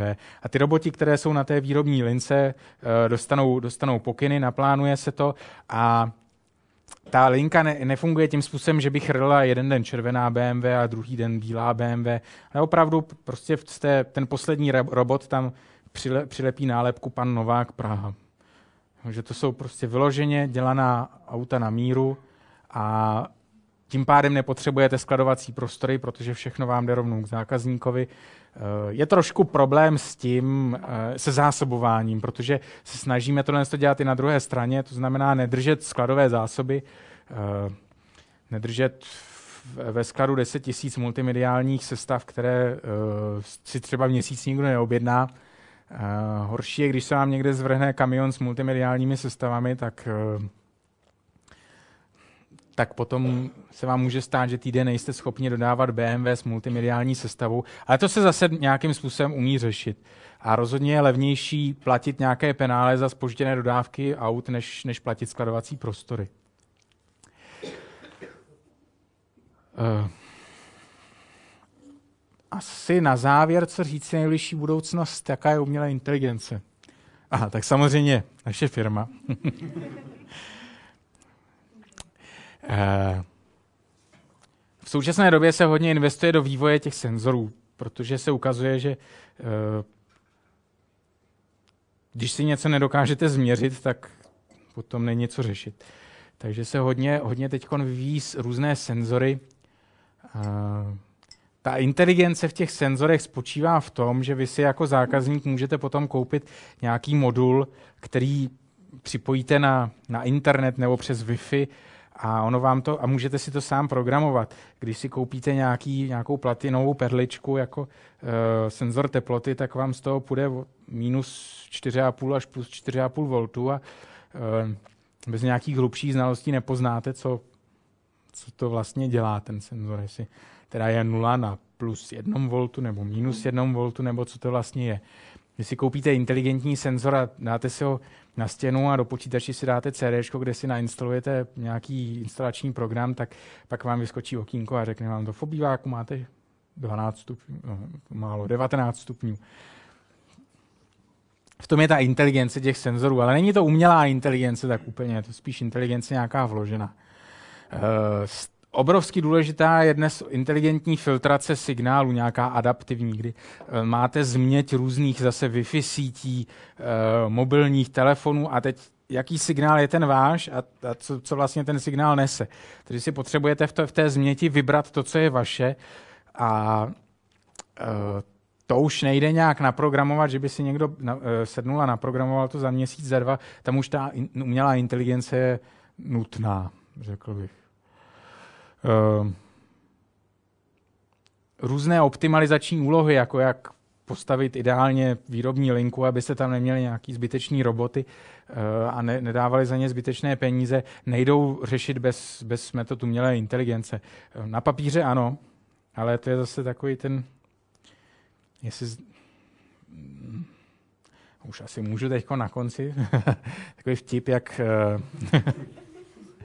je inženýr, fyzika, matematika, začne jim hořet. A jak se k tomu, eh, jak k tomu přistupují, tak inženýr veme kýbl a začne hasit, eh, fyzik si spočítá, že potřebuje dva kýbly plus minus jeden, tak veme radši tři a třema kýblama uhasí oheň a matematik zjistí, že to má řešení a jde zase spát, tak uh, my máme spoustu vzorečků na papíru, které nejdou v reálu, který, které jsou řešení našich úloh, ale nejdou spočítat. A to ani na počítači, na to pak v ruce. Eh, často se dokonce stává, že v ruce spočítat jdou, ale na, na počítači potom ne. A e, v tom případě nastupuje umělá inteligence, která nějaké řešení najde. Není to třeba to úplně optimální řešení, ale nějaké suboptimální řešení dokáže nalézt. No a uh, hodně se taky dneska věnuje uh, něčemu, čemu se říká time management a rozvrhování. Uh, time management je v podstatě rozvrhování, ale je tam určitý technický rozdíl, který asi nemá cenu zmiňovat. Uh, jde o to, jak si naplánovat den svůj, abyste stihli večer science cafe a manželka vám přitom nevynadala, že se pořád flákáte po hospodách. Uh, ale jde taky o to, jak navrhnout výrobu eh, toho BMW, aby od toho prvního výrobce, toho prvního člověka, který vysoustruží nějaký šroubek až k tomu finálnímu robotovi, který přilípne Jan Novák Praha, tak aby to všechno fungovalo, aby to klapalo. Tak, děkuji za pozornost.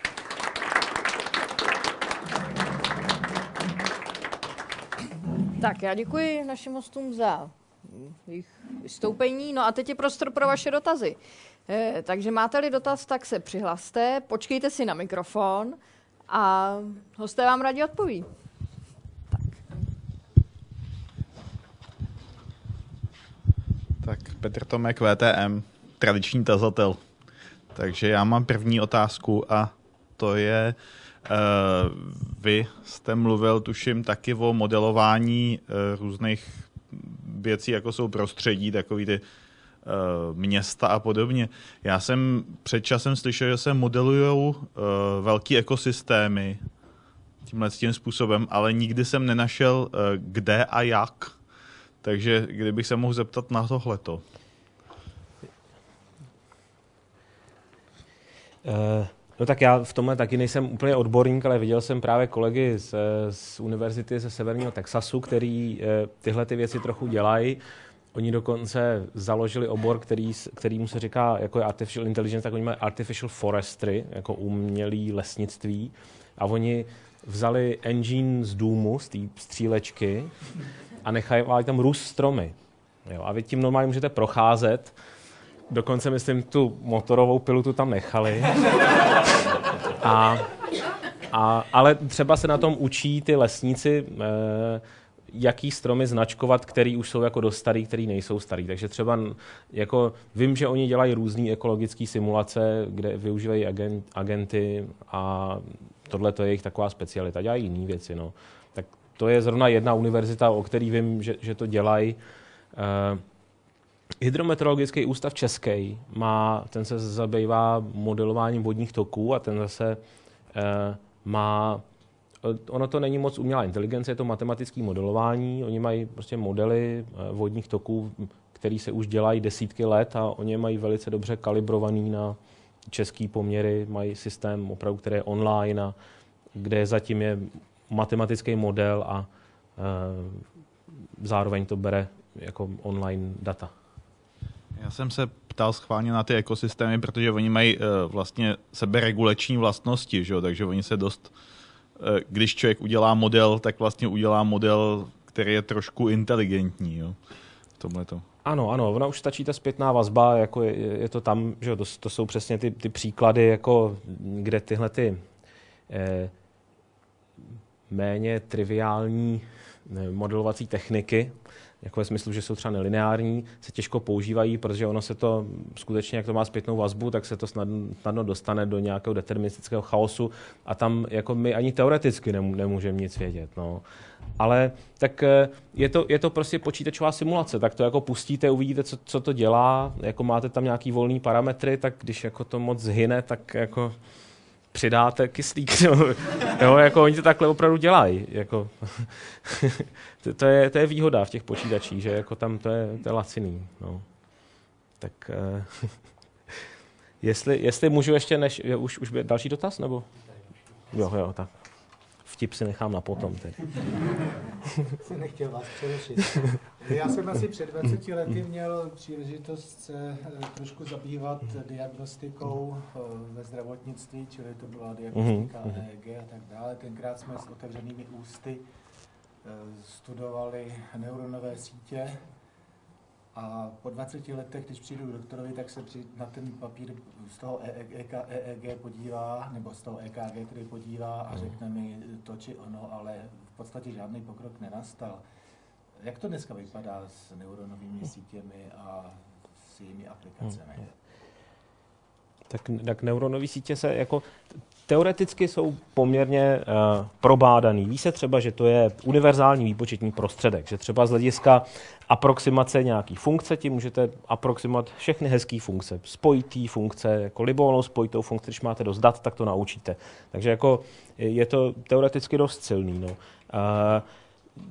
já nevím přesně, jak je, jaká je jako, uh, jaký je pokrok v, tý, v tom praktickém uplatnění, ale pokud jako teoreticky, pokud máte dobře označkovaný ty data, tu tréninkovou množinu, kde prostě někomu dáte ty data a řekněte, řeknete, tohle je průběh, který vede, já nevím, k nějakému záchvatu nebo něco, eh, tak ta neuronová síť by se to měla naučit. no jo, no, tak uh, to, je, to je otázka, jak se ty, jak se ty algoritmy, že jo, které se vyvíjejí na těch vědeckých pracovištích, dostávají do té praxe jako jde, jde to těžko a jako to já zase vím, že eh, to je určitě chyba. Jedno konec konců tady na to kolega narážel, že jo. Jako ono, ono je to těžký. Jako vědci jsou vlastně taky fakt idioti, že jo. Oni si dělají to svoje a, a to se jim dělá dobře. Jako vytvoří si tu niku, kterou jako proskoumávají a když po nich někdo třeba chce, aby se věnovali té praktické implementaci, pro ně to vlastně není zase tak zajímavý, že jo.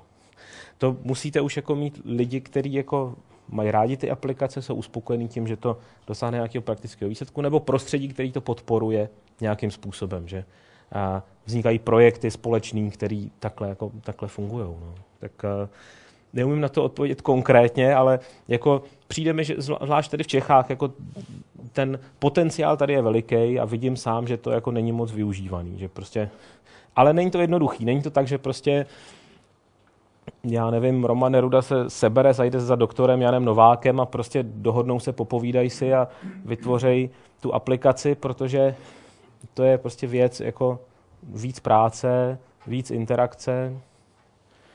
Já jsem tohle zažil třeba ve Spojených státech v polovině 90. let, kdy Clintonova administrativa dala veliký peníze na spolupráci vědy a průmyslu, ale opravdu veliký peníze. A vznikaly společné projekty, kde ty velký hráči se spojili s prestižníma univerzitama a podobně a udělali projekt mnoha milionový a, a mělo to třeba dva roky trvání. Jo? A já jsem třeba se účastnil projektu Los Alamos National Laboratory na jedné straně, znamená národní laboratoř, kde jako vymysleli tu atomovou bombu a tak, mají tam ty veliký počítače. A na druhé straně Mastercard, veliká kreditní společnost, na predikci zneužívání kreditek. Jo, a to byl projekt, kde jako Mastercard dal 10 milionů, americká vláda dal 10 milionů, bylo nás na tom 20 lidí. Jako, a ten projekt měl nějaký výsledky. Výsledek byl pilotní eh, nasazení nějakého programu vytvořeného pro ně, který oni si potom v Mastercardu přeprogramovali, aby ho zařadili do toho svého vlastního systému. Jo. No ale jako hodně peněz, hodně lidí, jo, a řeknete takový jako problém, jako, když, když se na tím člověk zamyslí, tak jako, když takhle teoretizuje od stolu, tak si řekne, no tak to bych jako věděl, to bych zkusil tohle, tohle, tohle. Ono se pak ukáže, že to je mnohem složitější, že, jo? že jenom když vám dají data, na který jsme to učili. Kalifornie, rok 1995, to jsou data, to se tenkrát nevešlo nikam. To, ani nešlo jako předat ty data. Ty byly někde ve skladu na magnetických páskách a tam byl robot, který jako vám dal pásku jako 13. října, jo? prostě když jste ji potřebovali. Ta se namontovala a přečetl jste z toho ty data, takže jenom pro ty data trvalo třeba několik hodin. Takovýhle jako věci praktický, jo, ne tak jako nevím, no, tak samozřejmě s tím EEG to není takhle složitý, jako jo, to prostě to jako by asi šlo jednodušeji ve smyslu, že těch, ty data nejsou takhle masivní a tak, no, ale se to vždycky zapálí lidi nějaký to prostředí, jako který dohromady takhle, takhle půjde, no. Já s těma medicínskými aplikacemi nemám moc zkušenosti, ale vím, že třeba u nás v ústavu je oddělení medicínské informatiky, kde s lékařema spolupracují, používají různé statistické metody ale ne, nevím, jak, jak, to, jak to vypadá. No. Ale myslím, že obecně, obecně ty metody se do praxe dostávají poměrně těžko. Že jako když je metoda, tak ona může desítky let skutečně sedět někde v tom akademickém prostředí a než se dostane k tomu doktorovi, aby ji jako využil, tak eh, to dá hodně práce. No. no tak banka se chová hmm. racionálně bez vysoké hmm. vědy tím, že řekne si radši trávíme nějaký podvod, než bychom si naštvali kvalitního mm-hmm. klienta. Mm-hmm. Nemusí na to mít žádnou velkou vědu.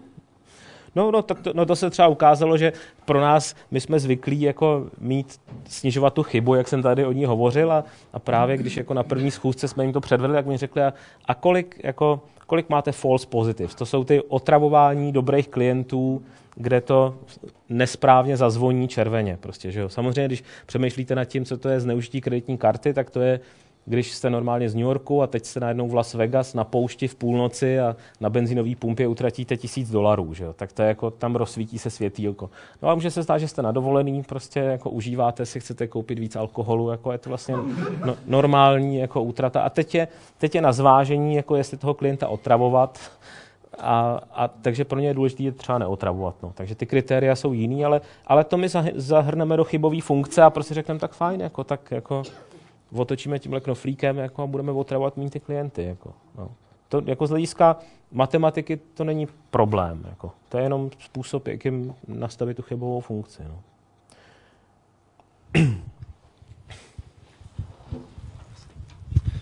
Vy jste mluvil o tom, že se simulují ty neuronové sítě v počítači a říkal jste, nevím, jaký číslo, ne moc vysoký, jinde jsem to slyšel. Proč jich je tam tak málo a co to způsobuje, že ten počítač, který má po, dneska poměrně vysoký početní výkon, jich zvládne jenom tak málo?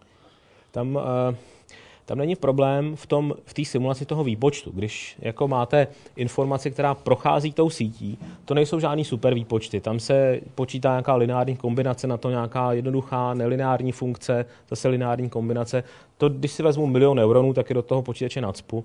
Tam je problém, že to učení trvá dlouho. Že prostě na to, abych to eh, učil, abych učil neuronovou síť třeba o desítkách a stovkách neuronů, já potřebuju na dnešních počítačích minuty, hodiny. Jo. A e, jak tady kolega zmiňoval ty problémy NP úplný, jo, ono se to dá, tohleto zaklí, zaklínací slovíčko se dá vysvětlit tak, že jsou prostě problémy, které jsou těžký, ve smyslu, že vy je třeba dokážete vyřešit, ale složitost řešení exponenciálně roste s velikostí toho problému. A exponenciela, to je zlo v matematice. Jo. Exponenciela děti, to je, to je zlo. to je ta eh, historka o tom vynálezci šachů, že? Jak si řekl, jak si řekl tomu eh, šachovi, myslím, shodou okolností, nebo vezírovi, co já vím, co to bylo, jestli v té hierarchii člověk neorientuje, že jo, aby mu dal na každý políčko jako dvakrát tolik zrníček, začne jedním, že jo, a on se jako smál, haha, jako někde na 2,30 už jsme u veškerý produkce rýže jako Indie za historickou jako dobu, že jo, a teď to ještě dvakrát zvětšíte, jo, a ta exponenciála roste šíleně rychle. To si člověk ani neuvědomí, jako jak, jak je to rychlý. Takže, takže my teoreticky jako víme, my to dokážeme spočítat, jenom prostě víme, že pro 30 neuronů to bude trvat vteřinu, pro 40 neuronů to bude trvat den a pro 50 neuronů to bude trvat miliardu let. Jo? Tak to teda znamená, že to nenaučíme. Teď jsem to přehnal, ono to takhle není, ono záleží na té úloze, ale, ale prostě stovky neuronů jsou v pohodě z hlediska toho učení, jako tisíce, desetitisíce neuronů už jako nejsou v pohodě, protože to učení je dlouhý. Tak to je ten důvod. Jako není důvod, že by se nám do počítače nevešli. Tam, tam se toho dneska vejde. Že jo? Jako, jo? Je důvod té časové náročnosti toho učení. Ty šachy mi připomněly uh, takový klasický problém, uh, to je hraní šachů. Uh, před uh, 50 lety by uh, každý uh, řekl, že když bude počítač hrát šachy uh, líp než dokoliv uh, z lidí, tak to bude umělá inteligence. Před 50 lety by uh, všichni řekli, že když bude fabrika vyrábět uh, BMWčka na vyžádání, uh, tak to bude prostě prudce inteligentní systém.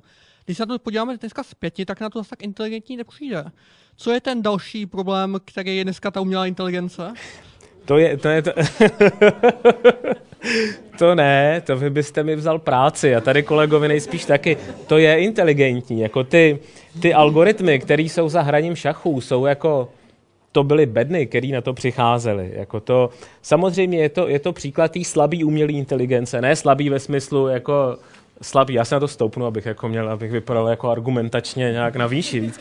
Tak uh, te, to je případ, že se za, zaměřím na jeden problém a vyřeším ho nějakým způsobem, který nemá moc dočinění s inteligencí, takovou tou, jak si ji představujeme, tou silnou umělou inteligencí, ale přesto to řešení toho problému šachu je prostě chytrý řešení a díky tomu my máme dneska obecný algoritmy prohledávání grafů, který jsou jako skvělý. Jo. Díky šachům, protože prostě lidi se vrhli na šachy jako na takovou typickou úlohu. Jako, jo. Prostě porazit Karpova nebo Kasparova, nebo na koho se jako takhle vydali, že jo. A ono to, ono to jako trvalo, jo. A tam je problém, že ten prohledávací prostor je strašně veliký zase a vy byste to ani jako neprohledali. Jako zase by to trvalo ty jako roky, jo. Protože tam vlastně v, v každém tom uzlíku, když přemýšlíte, kam se vydat, jako jak táhnout, tak máte spoustu možností, jak táhnout. Jo? Takže se nám to hned rozpadne na spoustu možností. Když si představíte ten strom, který prohledáváte, ten šíleně veliký, do šířky jde. Jo? Takže vy to, vy to třeba prohledáte do hloubky 1, 2. Jo? A ten šachista se na to koukne tak nějak jinak. Že jo? Jako on prostě má v, paměti spoustu těch partí, má nějaký eh, takový obecnější pojetí, jak se ty šachy hrajou, prostě neskoumá každou věc. V 99% tahů ví, že jsou blbě. Protože on ví, že chce jako tady takhle napadnout tohle křídlo tudy a tady prostě potřebuje obětovat toho pěšce. Takhle ten počítač to vůbec neřeší. On používá hrubou sílu, ale strašně chytrou hrubou sílu. Ty prohlávací algoritmy, které používá, jsou chytrý a No, bezchybný, no. no. Čili jako dovolím si ohradit se proti tomu, že to není jako, žá, jako nějak umělá inteligence. Je to docela jako dobrá umělá inteligence. Já bych tomu ještě jenom poznamenal, že ty algoritmy, které se používají při hraní šachů, se používají taky při tom, při té výrobě toho BMW, že to, je, že to má tuhle tu souvislost, že stejně jako se snažíte docílit toho, abyste toho druhého porazil v těch šachách, tak se snažíte docílit toho, abyste s minimálníma nákladama vyrobil ty BMW, který si ty klienti objednají a ta matematika zatím je téměř totožná. Já jsem, ona to není ani tak otázka, já jsem rád, že nám pustili, pustili ten Star Trek teďka. Ale uh, že jsem chtěl kromě inteligentního šachu připomenout, že počítače hrajou hrubý fotbal a že jsou v tom docela pořádaný uh, vlastně robotický souboje a že je to taky zajímavá eh, věc už jenom proto, že ty roboti vlastně musí udržet rovnováhu. Uh, oni jsou dvě kategorie, že jsou jezdící krabičky a jsou prostě ty androidi malinký, jo, tak to, jestli k tomuhle tomu můžete ještě něco říct, co, co to všechno obnáší za problémy. To je opravdu, jsou dvě kategorie problémů. Jedna kategorie je, aby, aby jako ten robot jako uměl chodit, to se řeší úplně zvlášť. A druhá, druhá věc je, jak teda hrát fotbal. Jo? A to můžou dělat i ty krabičky, prostě, který jenom pak dáte na ty nohy a řeknete jim a teď tam použijte ten algoritmus na to chození. Ale jako hrát fotbal taky, taky není lehký. Já, my jsme tohle se studentama třeba dělali jako takový projekty, kdy to jako zkoušeli v softwarovém simulátoru a každý většinou udělá nějaký jednoduchý reaktivní agent, je Mičura, tak tam běž, jako jo, prostě je před tebou, tak do ní čutni, že jo. jo. A to, tyhle ty algoritmy vedou, to vypadá jako vosí hnízdo, když jde za lízátkem, jo. Jako, jako, a ne, nevede, to, nevede to k žádným jako dobrým algoritmům, jo. A taky ty algoritmy, který, eh, který vyhrávají, tak eh, jsou většinou kombinace, jak jsem tady zmínil, tohle reaktivního přístupu, který je v jistém okamžiku nutný. Prostě, když už máte ten míč někde hledáte, jak rychle běžet, abyste do něj správně čutli, jako, tak jste reaktivní v tu chvíli prostě, jo? jako máte tu one track mind, na nic nemyslíte, jako jo, prostě koler, míč, jako tamhle brankář, jako 10 metrů, jedna vteřina a to se všechno rozhodne. Ale předtím děláte tu strategii, předtím rozmístujete ty hráče, oni musí spolu komunikovat, aby věděli, kdo má jaký místo třeba a e, Tohle se typicky dělá tím plánováním zase, jak jsem o tom mluvil. Jo? Takže taky ty týmy, které jako vyhrávali, já jsem třeba se koukal kolem e, koncem 90. let, začátkem 2000, tak to byly týmy Carnegie Mellon třeba, který jako vyhrávali a tam měli e, program založený na plánování nad nějakýma pravidlama, to běželo v programací jazyce Prolog, to si člověk myslí, že to je pomalá, akademická věcička, běželo to v tom, a dole měli ty rychlý c jako rutiny na, na tyhle ty reaktivní věci. Jako je u tebe ten míč, tak prostě udělej kličku. Jako, jo? Měli tam podprogram na kličku třeba, jo? takové věci. Takže, uh, takže zase je tam vyvážený, jak jsem o tom předtím mluvil, prostě ta plánovitost, na jedné straně nějaká strategie, ale v určitém okamžiku se musí reaktivně jednat rychle. No. Učení tam moc není v tom.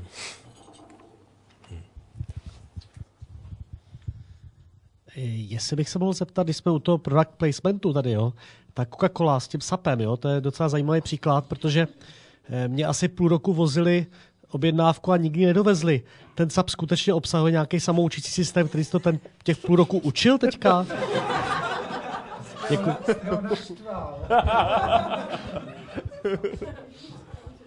No, uh, ten SAP v tom má samozřejmě svoje know-how, které pečlivě střeží a já jsem jsem, nebylo to na SAP, ale jednou jsem se něco jako vyjádřil takhle veřejně a pak z toho byly problémy. Um, on to, on se to neučí, oni by ho to už měl někdo předtím naučit. Uh, nebo takhle, to učení není v tom, že že vám, že zjišťuje, komu teda dodat tu objednávku a komu ne. A že si řekne, a co když já mu teď půl roku to nebude dávat, co asi on řekne. Jako, bude on platit ty faktury.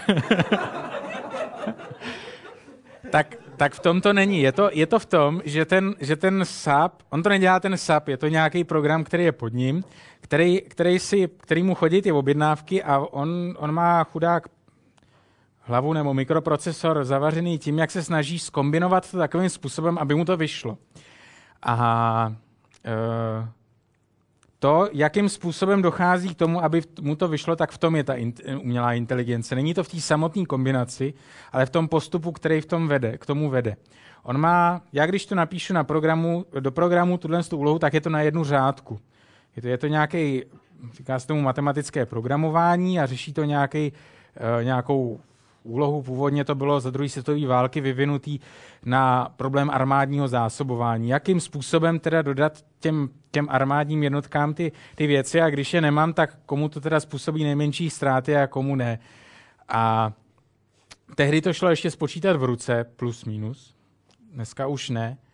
A nebo te, to, co šlo dřív spočítat v ruce, tak dneska samozřejmě dokážeme spočítat v ruce taky, ale uh, ty úlohy jsou dneska řádově složitější, než komu dodat jakou munici na bojiště.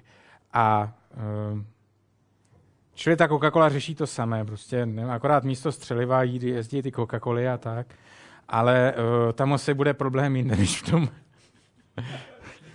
my jsme třeba, my jsme, uh, moje osobní zkušenost se SAPem je ta, že uh, teď, teď jsem si uvědomil, teď jsem si uvědomil, že tady jsou novináři, aby to zítra napsali. že uh, tam jsou takový problémy, jako že třeba si koupíte nějakou levnou licenci a on neumí provádět zahraniční platby, takže když děláte něco na Slovensku, tak ale jim se to tváří jako, že to odešlo a už to, a mně, mně už to nepřijde na účet a teď prostě urgujete a oni říkají, je, nám to ale odešlo z toho SAPu a vy říkáte, ne, ne, ne, mně to nepřišlo na to konto a, se, a číslo konta sedí. A kde je teda ten problém? No a problém je v tom, že SAP prostě tak Čechy neznám. Takže něco, něco takového v tom. Ten umělá inteligence si vás netestovala. Vy jste chtěl něco dodat ještě k tomu? Ne, já, no, já jsem v podstatě chtěl říct takovou historku, jak je těžký zavádění té umělé inteligence do praxe taky teda. Ani to nemusí být u Coca-Coly. Já jsem měl uh, před lety takovou osvětovou přednášku neuronových sítích na, na VUT v Brně, kde oni se hodně zabývají tou klasickou regulací a mají tam jako výborná škola tohohle toho, mají to strašně propracovaný, mají tam na to dokonce takový různý nástroje. A viděl jsem takový nástroj, to vypadá jako jako velký soustruh třeba, taková velká lavice to je, tam je, tam je taková věc, na tom nevím, jak to nazvat, je to poháněný silným motorem a je to praktické řešení úlohy, o který já jsem do té doby slyšel vždycky jenom nebo četl, a to je balancování koštěte. Jestli jste to někdy slyšeli, prostě balancování koštěte, zkusíte si takhle balancovat koště, kdo to umí na, na prstu, zkuste to na nose. A, teď, a to je taková úloha typická na učení nějakého systému, na regulátory, nebo se tam může dát neuronová síť, která se to učí taky. Jako dostává to informace o tom, jak ten vozík se pohybuje, to znamená, může to mít informace o derivaci a pozici toho vozíku a teď to má jako, vidí, jak to koště se kácí, nebo dostává informace a tak to jako cuká s tím vozíkem, aby to vybalancovalo to koště.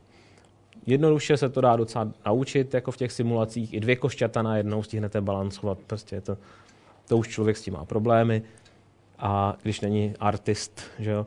A a tak, se, jako, tak jsem o tom mluvil a pak říkám, no vy tady máte ten přístroj, tak to třeba to by neuroná síť uměla, jako, tak to jako zkuste. No a jel jsem tam asi za půl roku znova jako na přednášku a mě říkali, tak jak jste nám radil, my jsme to zkusili, tam byl takový parametr epsilon, my jsme si přečetli, že on má být mezi 0,5 a 0,9. Učilo se nám to pomalu, tak jsme to dali trochu víc.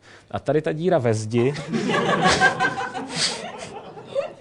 to se právě ten systém dostal z toho rovnovážného stavu, a jak to je prostě napojený na ty dráty, tak ten elektromotor prostě zabral, přerazil tu zábranu na té lavici a do toho sádrokartonu udělal jako velkou díru.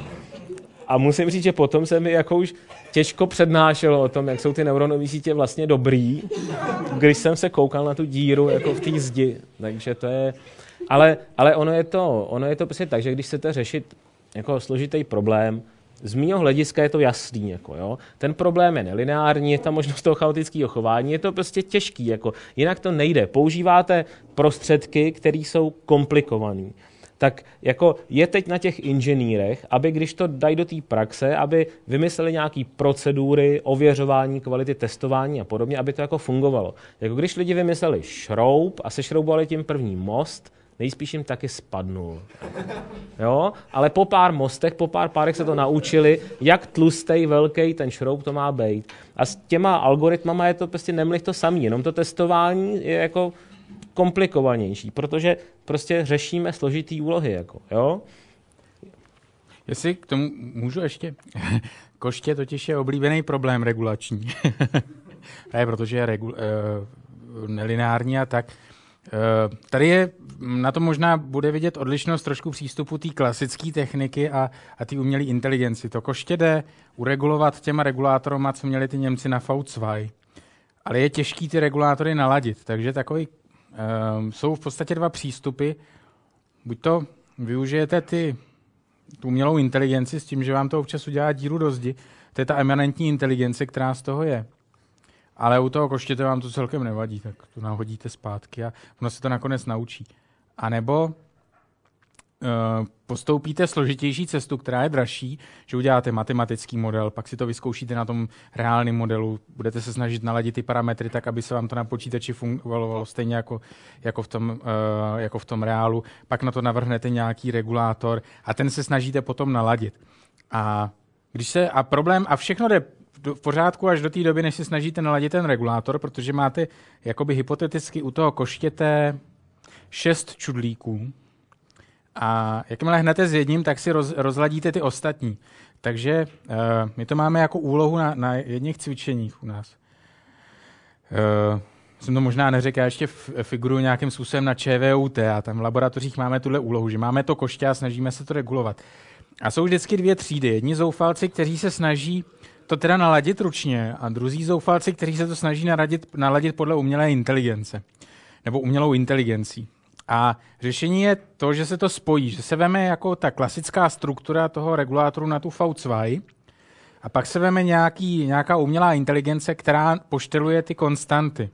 A tímhle s tím způsobem dokážete získat regulátor, který nejenom, že vybalancuje to koště, ale loni jedni studenti zjistili, že když na to koště ještě dají plnou PET flašku s vodou, takže to vybalancuje i tu, že na tom koštěti ještě dokáže balancovat tu láhev. A to je taková nějaká, to je zase ta emanentní inteligenci, která je ale naprosto žádoucí, na rozdíl od té díry ve zdi. jo, a dokáže to dávat takovýhle fantastický výsledky, takže to řešení často není v tom, že použijete, že si uděláte dřevěný model, jako ty na tom tunelu, a jdete na to tou hrubou stylou klasickou, nebo že na to použijete jenom tu umělou inteligenci a pak uh, voláte pořád zedníky, ale nějakým způsobem to skombinovat. Pardon, pardon. Já jsem se chtěl zeptat, Pardon, já jsem se chtěl zeptat trochu do budoucna, když jedna umělá inteligence navrhne třeba dům a druhá umělá inteligence ho půjde uklízet tak na té spolupráci, aby my jsme třeba úplně vypadli, že jo, ty umělé inteligence si to vyřešili mezi sebou a nám zbyl jen ten podlný život. Ne, a podívejte se, jako na, na tohle my jsme mysleli, ty roboti poklidějí jako každý prostor. Každý. Prostě to, ať to navrhne jakákoliv umělá inteligence, my to poklidíme. Ty plechovky, když tam budou, my je pozbíráme. Dáte nás do bludiště, jako k Minotaurovi, my to poklidíme. Prostě. Jako. Takže to je...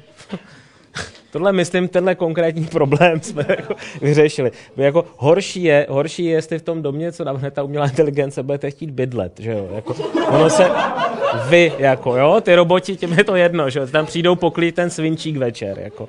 Ale ono totiž se teď, když se hodně mluví o tom inteligentním bydlení, já jsem teď před uh, Vánocema viděl zvanou přednášku uh, šéfa vývoje Philipsu a oni mají právě takovýhle barák postavený někde v Japonsku, prodrátovaný a teď tam zkoušejí tyhle ty inteligentní, to inteligentní bydlení. A tam se ukazuje, že jako že ty vědci od toho stolu mají spoustu nápadů, jak to jako použít, ty senzory a, a prostě ty, ty programy a všechno, aby to jako usnadnilo to bydlení, ale, ale dokud se to v tom baráku jako nevoskouší, tak, tak se neukáže, jestli je to fakt dobrý nebo ne. Jako tak dneska je hodně takový, že máte třeba všechny Eh, pořady televizní a hudební nějak centrálně a teď to vysíláte do určitých místností toho bytu podle těch požadavků. Takže ono to dokáže, že jako ženě v kuchyni, to, to říkal ten pán z toho Philipsu, jako ženě v kuchyni to pustí nějakou náladovou hudbu do kuchyně, aby se jí tam dobře milo nádobí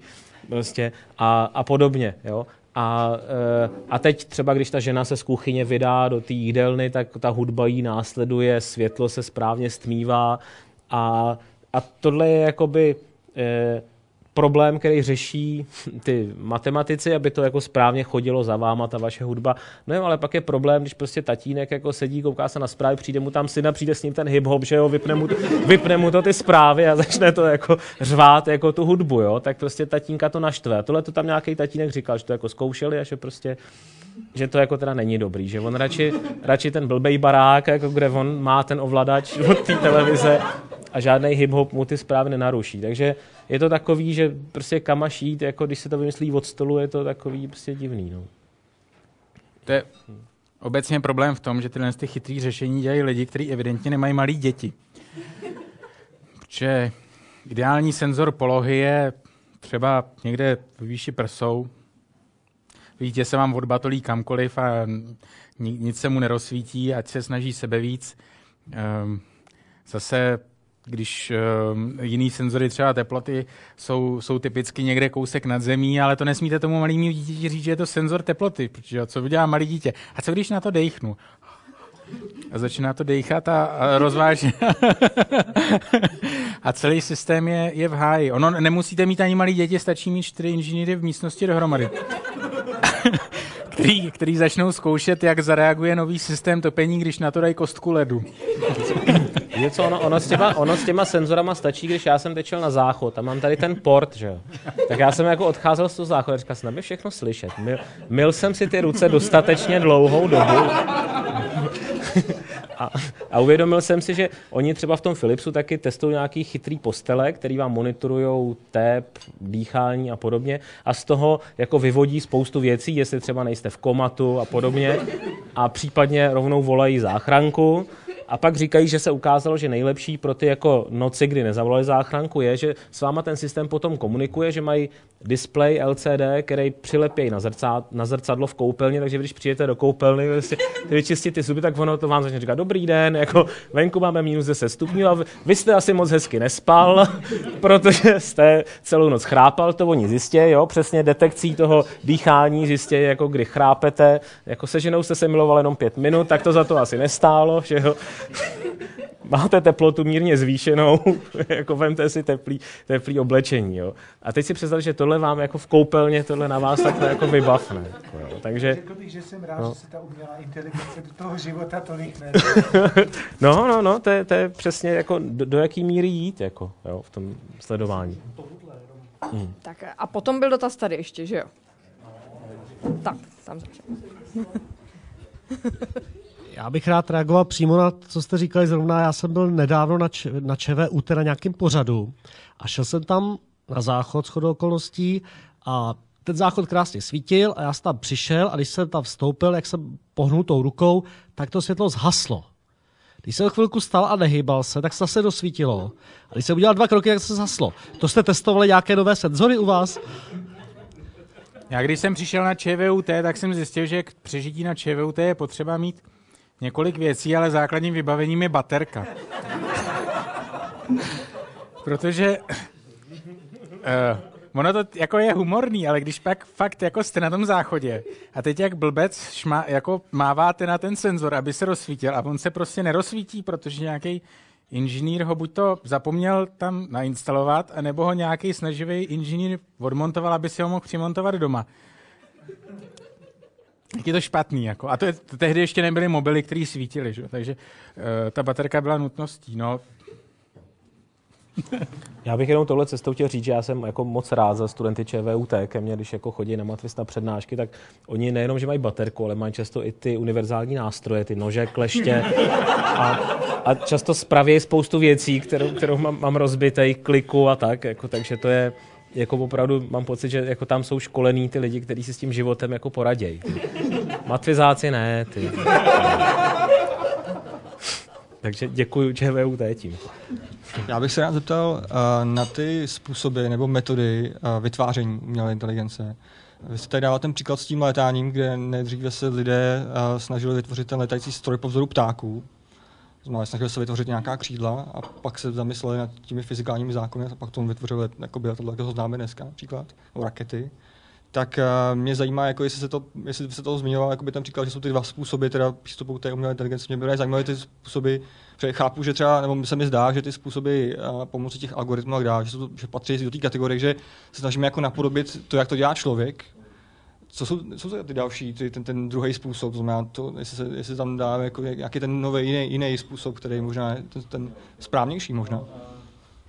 No, ono se to těžko klasifikuje na dobrý, špatný, ale tak jako v podstatě ta ta hardkorová silná umělá inteligence chce prostě modelovat mozek jako takovej se vším všudy. Dokonce ty jako nejdrsnější týpci, ty jako ty říkají, že to, že to nebude model, že to prostě bude ta inteligence, že to není žádný model, že prostě vznikne myslící věc, jenom to bude počítač.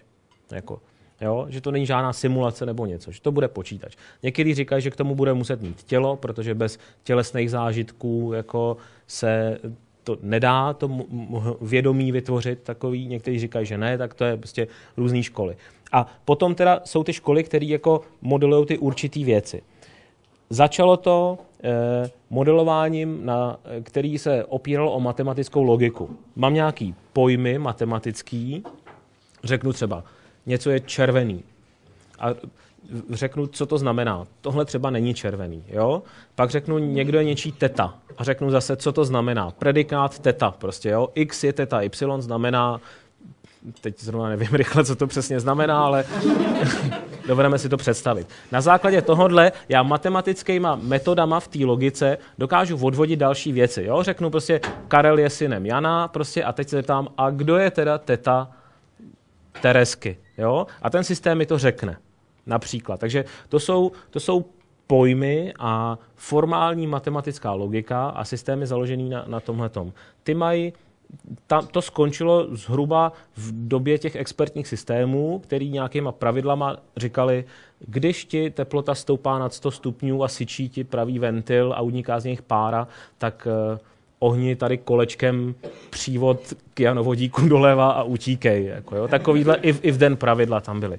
A ono se ukázalo, že to má svoje nějaké limity, protože eh, ono to dokáže dávat dobrý výsledky, ale na takových jako přesně ohraničených doménách. Když to dostane trošku jinam, tak, tak není to moc robustní, nemá to velkou schopnost generalizace. A neučí se to. Musí to nějaký expert navrhnout a když těch pravidel máte 10, tak už nevíte, co to dělá. Vy ten robot, jako který se točí do kolečka.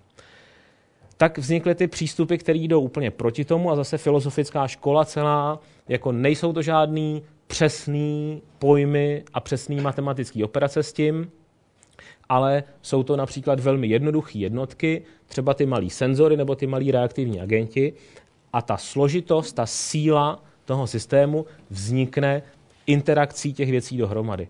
Tomu se říká emergence. Jo? Máte molekuly, ty se nějak kmitají a každá, o každé molekule buď zjistíte, jakou má e, energii nebo pohyb, ale nakonec je z toho voda, která se vylívá ze skleničky. Jo? A to je prostě, jako se na to koukáte z nějaký meta úrovně, z vrchu. Jo? A to je prostě něco jiného. A my dokážeme jednoduše popsat ty malý agentíky třeba a ono, když to najednou dohromady má nějaký chování, jo, tak eh, to chování je mnohem komplexnější než ty malý drobné věcičky. Takže to je škola taková prostě uh, založená na těch reaktivních agentech. No. Uh, čili jiný přístup úplně. Jo. Umělý neuronové sítě, další taková věc, evoluční algoritmy, mluvil jsem o nich. Ještě fazilogika sem patří, takový rozšíření logiky, aby víc odpovídalo přirozenému jazyku. Když řeknete, že je někdo velký, tak neříkáte přesně, že má 186 cm. Jo. Takže to jsou zhruba ty základní přístupy k tomu. Každý má své klady a zápory. Jo, takže slyšíte mě? Jo, já jsem jo. se chtěl zeptat jenom, jo, já, já jsem se chtěl zeptat vidíme. teda... Je, vidíte, výborně. Já jsem se chtěl zeptat právě teda e, speciálně na ty senzory, které třeba používáte třeba i na to koště, ale hlavně teda, jak jste mluvil o tom, že ten jeden blok ČVUT teda e, používá nějaký ten systém, který šetří teda 10% vytápění, tak konkrétně, jestli to teda funguje, takže opravdu sledujete teda, jaký prostory se používají během toho dne a tím pádem, kdy je možný třeba tam vytápět, nevytápět, nebo jestli teda opravdu konkrétně na to, jak je to zrealizovaný, teda, jo, nebo kde, jaký jsou ty vstupy pro takovýhle program. Děkuju.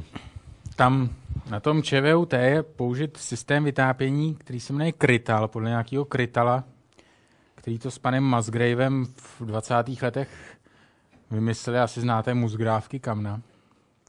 Tak tohle je Krytal vytápění.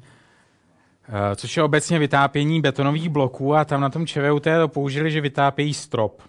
To je chytrý řešení, že jo, teplo stoupá ke stropu, tak budeme vytápět strop. Eh, ono se tím dobře chladí, ale to tím moc nejde. A uh, je to z 57. roku, takže uh, tam jsou takové regulační ventily, které jsou zapuštěné v těch betonových blocích a když se jednou někdo snažil ho s ním otočit, tak ho zničil a pak to dalo dost práci vysekat v tom betonovém bloku ten původní ventil a nahradit ho novým. Čili ono to moc regulovat nejde.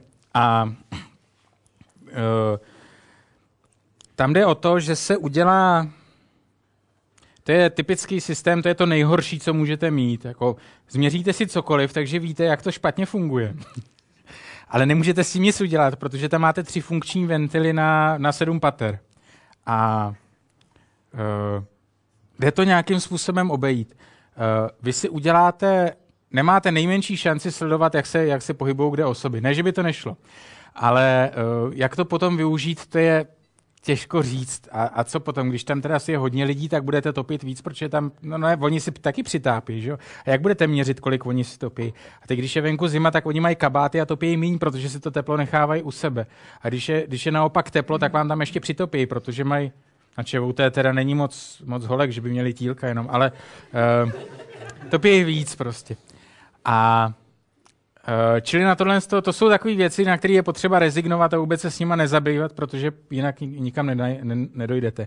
A vy co děláte, co se tak zhruba dělá, ono je zatím, je to trošku komplikovanější, ale uh, udělá se matematický model toho, uh, toho, té budovy a sledujete, co se děje v tom modelu a co se děje v tom, v té reálné budově. A podle toho, jak vám to sedí nebo nesedí, tak usuzujete na určité věci, které by tam mohly nastat. Ne, nemusí to být nic konkrétního, jako třeba tady se mi zaplnila posluchárna lidma a topí mi tam. Stačí něco mi tam topí. To znamená, že ně, něco, musíte, něco musíte utáhnout, nějaký topení. A dělá se to tímhle, je to zpětnovazební regulace celé. To znamená, že jakoby máte máte ten model a ten reálný systém a na základě porovnání toho, co se děje uvnitř toho systému a uvnitř toho modelu, tak navrhujete nějakou strategii řízení toho objektu kterou neustále aktualizujete podle toho, jak, jak, jak se čas vyvíjí. A protože nic jiného nemáte, tak to navrhujete podle toho modelu. A ten model se vám taky mění, určitým může měnit. To znamená, hmm, nevím, jestli je to úplně srozumitelné, teda. Je tam, v podstatě je tam hodně senzorů a málo, málo těch akčních členů, málo těch ventilů, které jsou schopny to ovládat. A Řešení je takové, že prostě ideální řešení neexistuje, vždycky tam bude někdo, komu bude zima, někdo, komu, komu bude teplo. S tím prostě nejde nic dělat.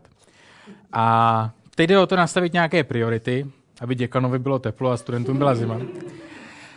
A na základě těch priorit, a sestavíte si model toho, té budovy, a na základě toho modelu a těch priorit nějakým způsobem nastav, ři, z, e, volíte strategii, jak, jak to natápět. Vlastně dá se dost těžko zjistit, jestli, ten, jestli teda ta praxe je úspěšná nebo není, protože těžko teda asi děláte eh, dotazníky, jestli teda je tam lidem zima nebo ne. Nebo mám jste se ten divil, pocit, jak že teda... lidi na ČVUT volají a říkají, je mi zima, přitopte mi tu, nebo je mi vedro, uberte mi. Ta zpětná vazba je rychlá. 10% může být teda i na úkor vlastně pohodlí. Že? To těž, nebo zajímalo by mě teda, jak vlastně hodnotíte tu úspěšnost takového projektu. Uh, my to máme tak, my to máme trošku šalamůnsky udělané. Tam je uh, ta budova ČVUT je takový, taková dlouhá chodba, která má sedm pater a z toho jdou takové nožičky. Uh, jednotlivý jakoby budovy další. A ty mají, každá ta jednotlivá budova mají, má, jde řídit zvlášť autonomně. Je to, chová se to jak s troškou fantazie jako samostatná budova. A my to děláme tak, že v, tom, že v té jedné nožičce necháváme to dosavadní topení, tak jak to kdysi navrhli, a v té druhé si zkoušíme to nové a porovnáváme to mezi sebou. Uh, což je obrovská výhoda, protože máte dva identické systémy a jeden řídíte staře a jeden nově. A teď to nějakým způsobem můžete mezi sebou vyhodnotit. Kolik tam jde energie, kolik telefonátů, z kterých toho budovy jde. A To je nádhera, to je nádhera, pokusy na lidech. To... Já bych si dovolil tento dotaz. V historii se realizovalo spousta objevů, které byly užitečné pro společnost, ale také mnohé byly i zneužity. Já bych se chtěl optat, jaké jsou trendy v současné době, samozřejmě ne do nějakých podrobností, ale vůbec takové hlavní trendy v ozbrojených silách ve světě, které využívají eh, tady eh, této možnosti, o které vy jste se tady zmiňovali. Hmm, Děkuji. Hmm, hmm. Tak já asi, ne, asi ne, nepodám jako úplný obraz, řek, řeknu, co vím, když tak mě kolega možná doplní. E, tak ty, ty hezký příklady jsou takový, že ty roboti, který e, jsou na jednu stranu částečně autonomní už dneska, na druhou stranu furt je to robot, tak, tak ty se využívají ve vojenství Eh, v oblastech, jako je třeba průchod neznámým terénem, který je potenciálně zaminovaný, tak oni tam prostě pustí stádo těch robotů. Když ty roboti budou tak jako trochu inteligentní a schopní toho skupinového chování, tak třeba z toho, že jeden vybouchne, pochopí, co se děje a, a takový. A když bouchne robot, no tak prostě bouchne robot, že jo? Stojí to peníze, ale na druhou stranu jako není to lidský život, jo? Takže, takže odminovávání se dělá, takovýhle ty průzkumní akce se dělají a požadavek pro nějak, po nějakým inteligentním skupinovým chování těchto těch věcí tam je veliký. Jako, zatím v té praxi nevím, on, tak ty výzkumy jsou často tajný, že jo? takže to těžko říct, jak jsou daleko. Ale zvláště třeba v Americe mají roboty jako i na těch univerzitách, který normálně vám projdou lesem, jako jo? že prostě ono to projde lesem. To už je docela jako dobrý, to prostě ty naši malí skryma, my to zkoušíme, ty jezdí na stolku, že jo. Ale jsou zase chytřejší než ty vojenský americký. A, tak to je jedna věc. Druhá věc je podpora života vojáka, takový, jako že ten voják má prostě v sobě senzory, zase nebo na sobě senzory, kamerou nějakou, takže, takže ten eh, třeba velitel té čety je spíš někde v zákopu, má prostě joystick, zodolněný laptop, jako vidí tam těch 8 obrazovek, vidí, jak, jak oni na tom jsou, může jim říkat, má nějak globální pohled, může jim říkat, kde jsou, prostě, ne, já nevím, nepřátelé, jo, takový, pak samozřejmě mu tam zhasínají, tak to je jako, jako ne, nepříjemný. Ale taková jako podpora toho, tohle toho je, eh, to se taky dělá. Prostě, m, mm, jsou systémy, m, mm, viděl jsem sám nějaký projekt, že to dělali jakoby, jakoby inteligentní voblek a, a podpora života toho vojáka, zatím to má teda asi 60 kg, musí se to nosit na zádech, tak ale ono se to postupně, jako jak ta technologie postupuje, tak když se do toho investuje, tak za chvíli to bude mít pár kilo a bude to rozmístěný jako po tom těle toho vojáka, čili tohle to jsem viděl, že, se dělá. No. no a takový ty záběry, takový ty čistý války, tak to, jsme, to vidíme všichni v té televizi, že jo, když jako, eh, eh, takže oni dokážou třeba dneska takovýma těma algoritmama, jak sledujou, zjistí, kde je řidič v tom autě, který projede kolem a prostě vyfotěj ho a pošlou mu to domů, jako jel jste 120 tady, tak podobně to dokážou dělat i třeba v tom Afganistánu, když je tam nějaký člověk, který něco provede, o kterém vidí, že je terorista, tak oni ho sledují třeba 12 hodin, je prostě chlapík, který ho má na obrazovce, nějaký software mu pomáhá jako ho prostě sledovat a on ho z nějakého toho špionážního letadla jako sleduje. Prostě. A pak jako řekne a teď jako máš ten čudlík, že jo. jo. Čili takovýhle, to se, to se používá. Jako detaily se nevědí, ale to se používá. Tam je třeba i uh, dnešní stíhací letadla se dělají jako nestabilní. Mm, byla vždycky jako tendence dělat stíhací letadla tak, aby teda byly nějakým způsobem ovladatelný. Dnešní stíhačku byste jenom s tím kniplem neuřídil, je na to potřeba uh, elektronika, která zase využívá nějaký, nějaký prvky umělé inteligence a je to proto, protože ty systémy, když jsou nestabilní, tak jsou obratnější. Jako a, uh, takže když máte stíhačku, která kterou když, byst, který když byste vypnul elektroniku, tak vám ani nevysune podvozek, na to pak, že by se udržela ve vzduchu, tak s tou elektronikou dokáže neuvěřitelné věci v, tém, v tom manévrování. A je tady, jde tady hodně o, o tu chytrost, s jakou to naprogramujete. Je znám případ, kdy izraelská armáda koupila F-16 od Američanů, e, přeprogramovala si tohle a ta F-16 najednou byla jako daleko lepší než ta americká, dokázali ji vymanévrovat jenom čistě přeprogramováním. Nic na tom neměnili, nic neměnili, žádný díl, jenom to jinak naprogramovali a najednou to letadlo bylo lepší. Eh, když jí pak ustřelili křídlo v nějaký válce, tak ten pilot říká, no najednou rána letadlo nejde ovládat, padám, padám a pak se to nějak jako zpamatovalo a teda šlo to stuha, ale přistál jsem s tím a měl dvě třetiny křídla pryč. A je to tím, že najednou ten, ten systém zjistí, a něco se stalo, je potřeba se naučit nové, nové věci. A teď mu to dělá přesně ty věci, které u dopravního letadla nechcete, že začne zkoušet. Že, že, že řekne, a co když to otočím doleva? A nic. A tak co když to zkou, uh, otočím doprava? A tam to funguje, tak asi něco bude s levým křídlem. A teď to začne zkoušet. Uh, když letíte přes Atlantik, tak vám to vadí, ale když už stejně tak jako tak padáte s tím letadlem, tak je vám to celkem jedno, co si tam s tím. A on dokáže během několika málo vteřin, dvou, tří, zjistit, jaká je nová situace a říct si tak a tenhle regulátor teď bude fungovat. A přepne ho a v tu chvíli najednou letíte zase zpátky. Jo, a tohle to prostě... A vidíte, abych si přihřál pohlívičičku, to nejde bez těch děr v té zdi. Ano. To je, to je prostě druhá strana téže mince. Jako když chcete adaptabilitu na skutečně neznámý prostředí a situace, tak prostě někdy se stane, že jako to zaplatíte tou dírou ve zdi. Jako, a někdy to zachrání život. Jako. Tak to bylo patetický, něco, něco, jako, Jo, něco to- zase, něco bylo to opravdu dojemný. Já tamhle pana ředitele se musím zeptat na něco. A to je, vy jste tady dvakrát zmínil V2. Já ať přemýšlím, jak přemýšlím, ale je fakt, že V2 jsem nikdy doma neměl, takže jsem si to neprohlížel. Eh, tak si tam vybavuju eh, nějaký gyroskopy, který měly prostě snímače polohy a programovatelné vačky. jo, takže eh, já nemám představu, o, o které části jste mluvil. Nicméně, vzhledem k tomu, jak jste mluvil o těch eh, letadlech, tak je mi jasný, že v těchto věcech jste kovaný, takže určitě mi to hezky zdůvodníte. A ta druhá věc, kterou eh, zase na kolegu tam, eh, tak musím říct, že zatím teda v konfliktech podpora života vojáka byla spíš podpora smrti vojáka, protože v poli mají ty programy spoždění až jednu minutu. Když si uvědomíte, kam doběhne nepřítel a kam do- doběhnou vaši lidi za jednu minutu, tak představte si, že obléháte barák. Jako jo. To, to prostě vůbec nevíte, co to je. Teďka vám tam běhají ty siluety, které jsou úplně jinde než ty opravdický lidi. Takže eh, Američani přišli s tím, chcete-li se nechat zastřelit, používejte tento systém. Jo. No jasně, no, tak jo, já, jestli můžu teda emocionálně jako zareagovat.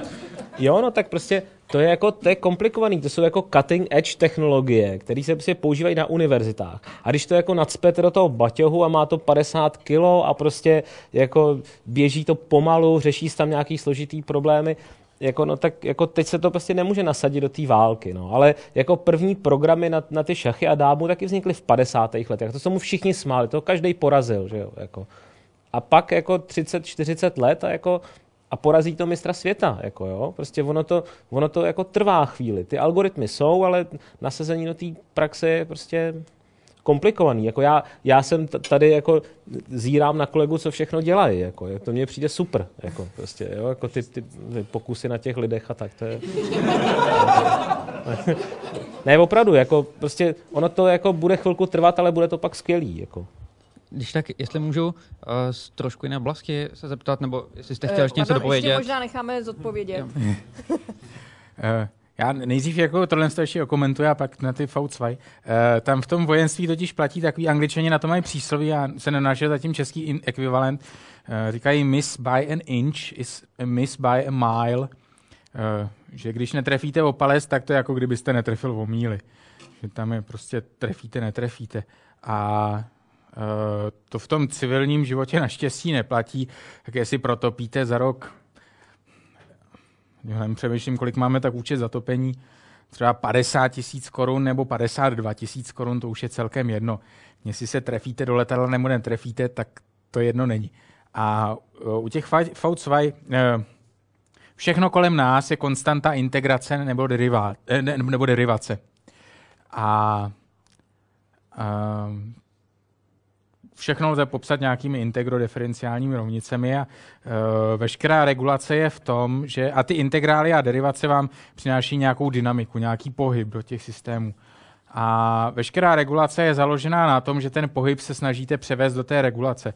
A to právě, a není to, to je, to jsou ty větrníky v tom Holandsku, je to Wattův regulátor uh, parního stroje, takový ty dvě kuličky, které se točí strašně rychle a když je velký tlak v nádrži, tak, tak roztáhnou nějaký ventil a upustí páru a když se se klesne, tak ho zavřou a natopí se tam a vytvoří se víc páry. To je všechno integrál, derivace, konstanta. A v tom, uh, co, ti, co, co na tom bez toho ta raketa nemůže letět, bez těchto z těch regulátorů, což zjistili poměrně brzy. a e, ta regulační technika první poloviny 20.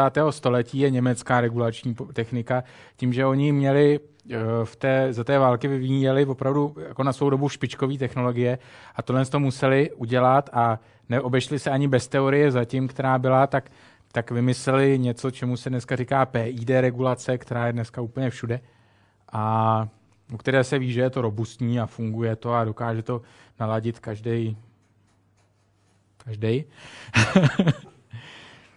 a e, to nemusí být nějaký, nějaká elektronika v tom, to, to lze reago, e, realizovat mechanicky, nebo máte cívku kondenzátor odpora, máte, nebo zesilovač a máte, máte ten regulátor a to tam, toho to bylo plný, ty V2.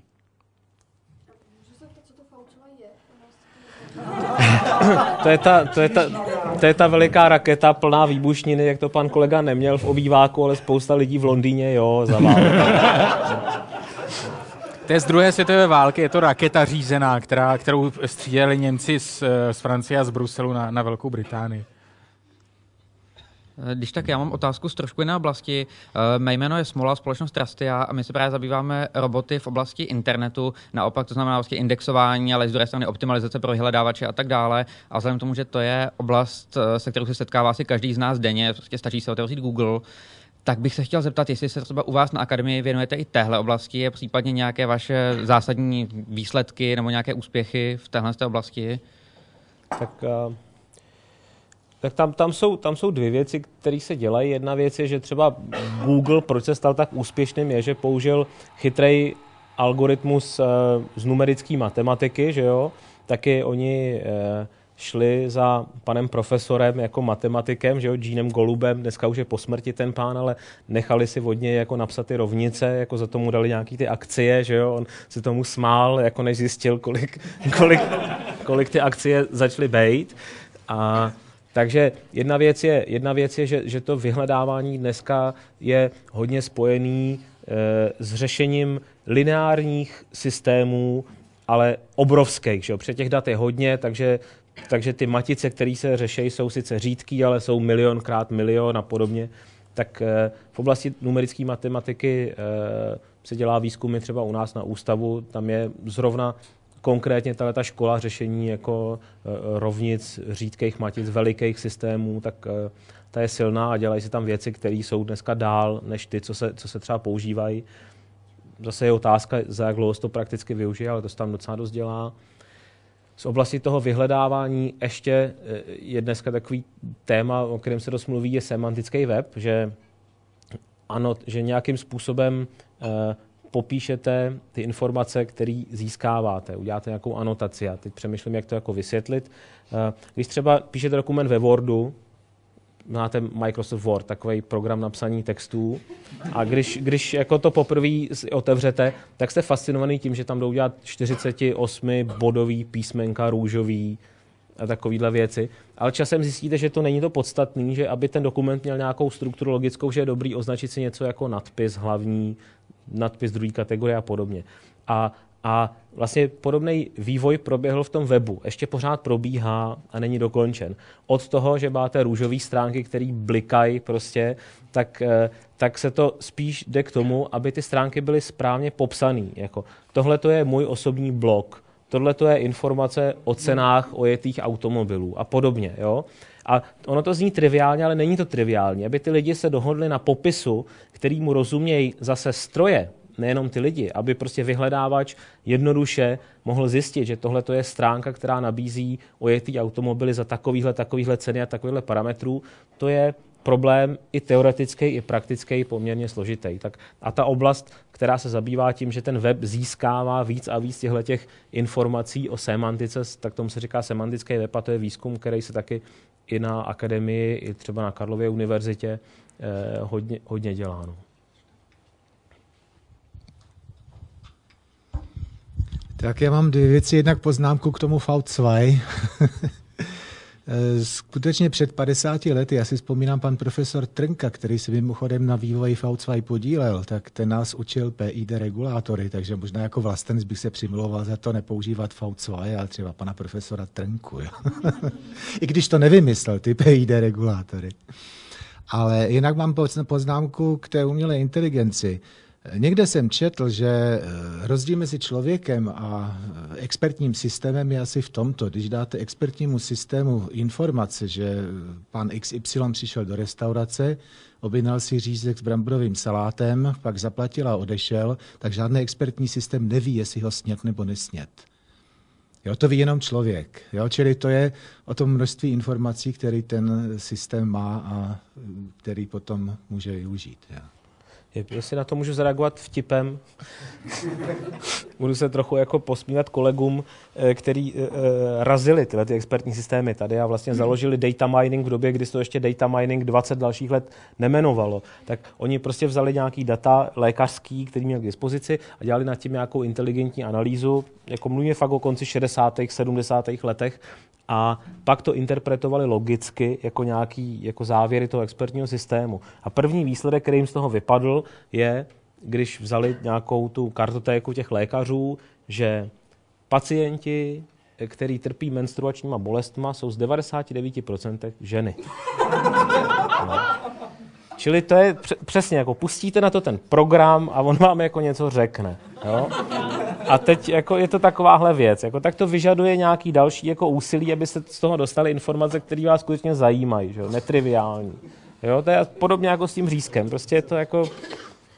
Ten program je nástroj. Jako, jo? To, jak jsme se bavili o tom zneužívání, prostě jako ten program je nástroj a třeba ty neuronové sítě nebo další metody ty umělé inteligence jsou jako zatraceně ostrý nůž. Jako občas máte ho k dispozici, buď tím jako teda rychle něco uříznete, co potřebujete uříznout, anebo si tím prostě uříznete prst, jako jo. Když, jako když by chudák ten, ten student stál v cestě tomu vozíku, který prorazil tu zeď, jako, tak ho to nejspíš zraní, jo. Jenom prostě to je, jako je to těžký, no, jako jak to zneužít, nezneužít. Prostě máme nástroj, no, k dispozici. Tam k těm expertním systémům ještě, uh, vy máte ty rád ty pokusy na lidech. když hořel ve Francii tunel Fréži, eh, tak eh, tam byl expertní systém, který vyhodnocoval, eh, co se děje, ale vzhledem k tomu, že požár v tunelu je poměrně citlivá záležitost, tak se každý strašně bojí to svěřit tomu stroji celý. Což se ukázalo jako fatální v případě Fréži, stálo to dva lidské životy. Protože expertní systém řekl, a hoří hoří v sekci číslo 14, zapněte ventilátor číslo, uh, teď nevím, 28. A začalo tam blikat červený světýlko, všechno začalo blikat, pípat a teď ten operátor najednou uh, co dělá operátor tunelu. Přijde do práce a čte si noviny a večer zaklapne a zase jde domů, protože se tam nic neděje a teď najednou hoří. A on z toho byl tak vystresený, že najednou, ha, ventilátor 28. A teď to musí schválit ten člověk, protože ten člověk je ta nejvyšší instance, která o tom rozhoduje. Nelze to svěřit stroji. A říká, jo, jo, 28, jasně, jasně, hoří, vidím to na kameře. A netrefil se a zmáčknul ventilátor číslo 18 než to zjistil, tak ten požár chytil komínový efekt a to už s tím nedá vůbec nic dělat. To už prostě začne hořet a, a schoří to. Takže eh, ten, takže je tam vždycky problém v tom, že my jakoby málo věříme těm, eh, těm počítačovým systémům i těm expertním systémům a oni, když se jako občas, net, občas spletou, tak ta třeba míra poruchovosti těch expertních systémů nebo těch, té umělé inteligence je třeba menší než toho lidského rozhodování. Prostě když Jenom, jenom, že, jenom, že třeba, jako zase případ na opačnou stranu, eh, problém eh, autonomních vozidel, jako řízení vozidel. Že jo? To, to se jako o tom mluví, že to by bylo hezký. Většina technických věcí je jako už docela udělaná. V nějakých laboratorních podmínkách konají se závody těchto těch vozítek autonomních a oni dokážou jako projet jako tisíce kilometrů, nebo i ve městě dokážou jezdit dobře. Takže v zásadě by se zdálo, že jako můžete prostě jako místo e, jako mě, třeba do, Škodo, do Škody Fábie, jako strčit nějaký PC, jako kde bude ten chytrý program. Ono určitě bude řídit líp, ale problém je, když někoho jako srazí náhodou, jako co potom, že jo? koho žalovat? Jako když já někoho zabiju, tak půjdu sedět já. A kdo půjde tady jako sedět prostě? Jo? Jako, No, no přesně, no, ale to, ale to nepůjdou, že jo, jako, to, je, to, je, to je prostě ten disclaimer. To bude jet ale... na tisíc let, jako za počtu lidí.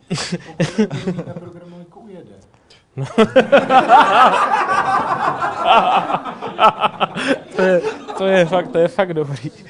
A my jsme, my jsme se před, před lety smáli takovému vtipu, když, jako, když, když přišly ty první operační systémy Windows, já to klidně řeknu, tak že jo, tam vždycky byla ta modrá obrazovka a teď člověk musel jako vypnout počítač, jako ty, ty pečlivější ještě třeba odešli z místnosti, jako vrátili se, zapli počítač a ono to fungovalo. A dělali jsme si legraci, že vám přestane jako jet auto, a teď jako vy uděláte to, že prostě vytáhnete klíčky, vyjdete z auta, zabouknete dveře, zamknete auto, odemknete auto, sednete si do auta a budete očekávat, že to auto zase jede, že jo.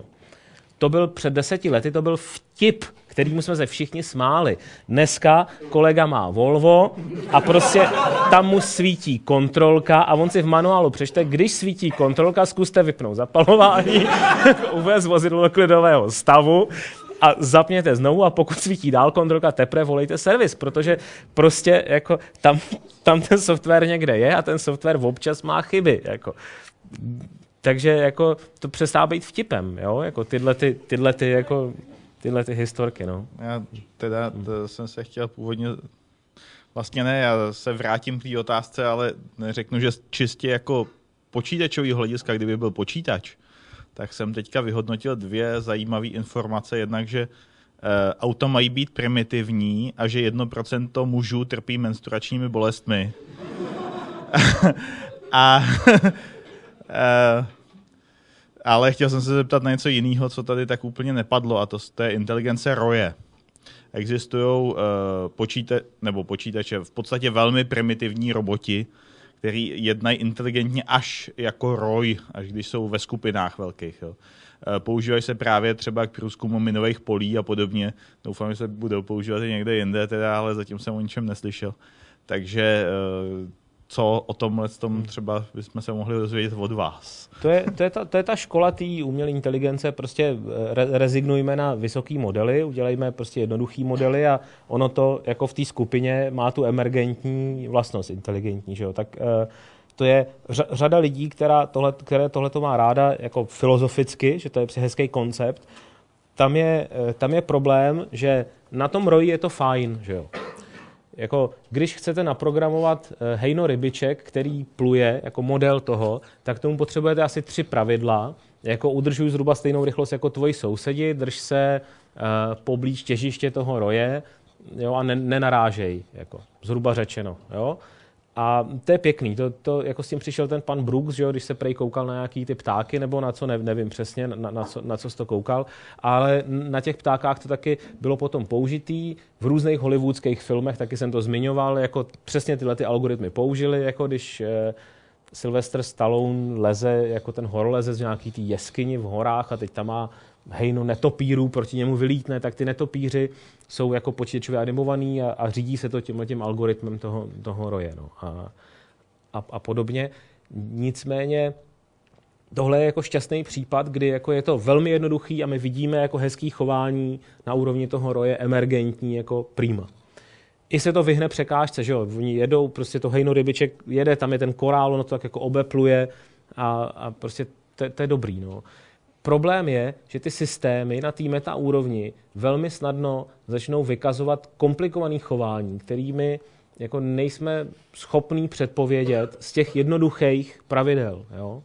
Jak ta emergence je prostě silná, ten systém má tu zpětnou vazbu a může tam dojít k tomu deterministickému chaosu, o kterém jsem tady už zmínil a to je problém, že potom se stane, že malá změna počátečních parametrů může vést k velkým změnám chování toho systému jako celku.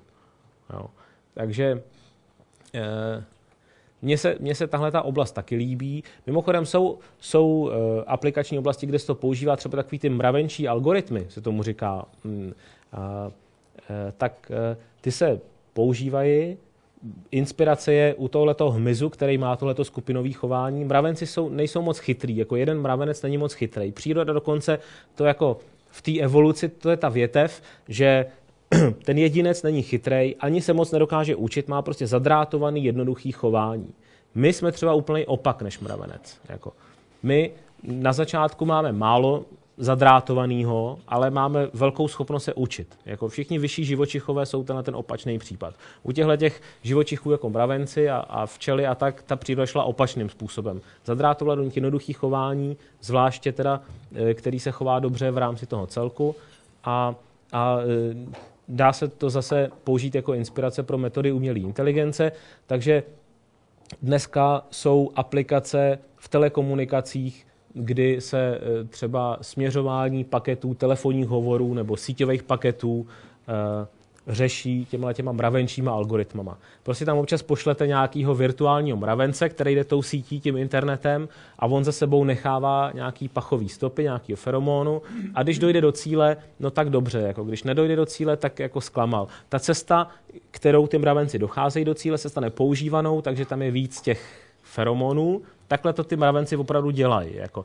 Takže potom si mravenci zjistějí, kde je ta koska cukru nebo sladká malina, ke který jdou, protože prostě tam jich víc dojde a, a je tam ta cesta víc vyferomonovaná, takže tou jako cestou se vydávají ty mravenci, mají tendenci se vydávat. Podobně se to dá dělat při uh, směřování telefonních hovorů, směřování uh, provozu na internetu a podobně. Ten systém je robustní, protože když někde uh, spadne strom za bouřky a, a přetrhá nějaký vedení, no tak prostě ty mravenci, který tím letím směrem půjdou, tak tam jako umírají a ta cesta se nestane tak voňavou jako nějaká jiná cesta, kde oni se dostanou do cíle.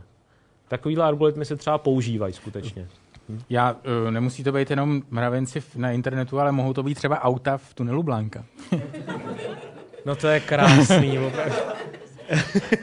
Já jsem měl tu, to štěstí nebo smůlu, že jsem programoval jako model toho tunelu, který se tady všude kolem kope. A tam je s tou dopravou byl trochu problém, tak jsem zvolil takové, takový trošku hybrid mezi agentním systémem a dynamickým systémem. Když jsem těm agentům dal nějaké dynamické vlastnosti a teď jsem si to pustil. A dobře se pamatuju na ten okamžik, kdy jsem to poprvé pustil. To bylo na mé stáži v Holandsku, v takové kanceláři. Jako kdybych to měl dneska před očima. A když jsem to pustil a ono to začalo fungovat, to je vždycky krása, jako když vám něco funguje. A teď najednou se to já jsem si říkal, je to je krásný, tady je to. Uh, tak já tam pustím víc aut, tak jsem tam pustil víc aut a ten tunel má nejdřív tři pruhy a pak má dva pruhy. A ono se to najednou ucpalo a vznikla tam zácpa. A teď já jsem na to úplně koukal, jsem říkal, co je to za nesmysl, já jsem tam žádnou zácpu nenaprogramoval, proč se tam zacpávají ty auta. A to je právě ta emergence nebo, nebo emanence, nebo jak, jak, eh, jak si tyhle dva pojmy moc docela pletu, tak se omlouvám, jestli to, jsem to během svojí přednášky nějak zaměnil. Uh, že, že jakoby tomu dáte standardní chování, že řeknete tak, sleduj to auto, který je před tebou a nejeď moc rychle a když by tam, když by se náhodou třeba couralo, tak ho přideď. A, a najednou zjistíte, že když je tam těch aut moc, tak oni nemají se kudy přijet a najednou tam udělají zácpu a chová se to úplně přesně ten kód toho chování toho agenta byl na čtyři řádky třeba.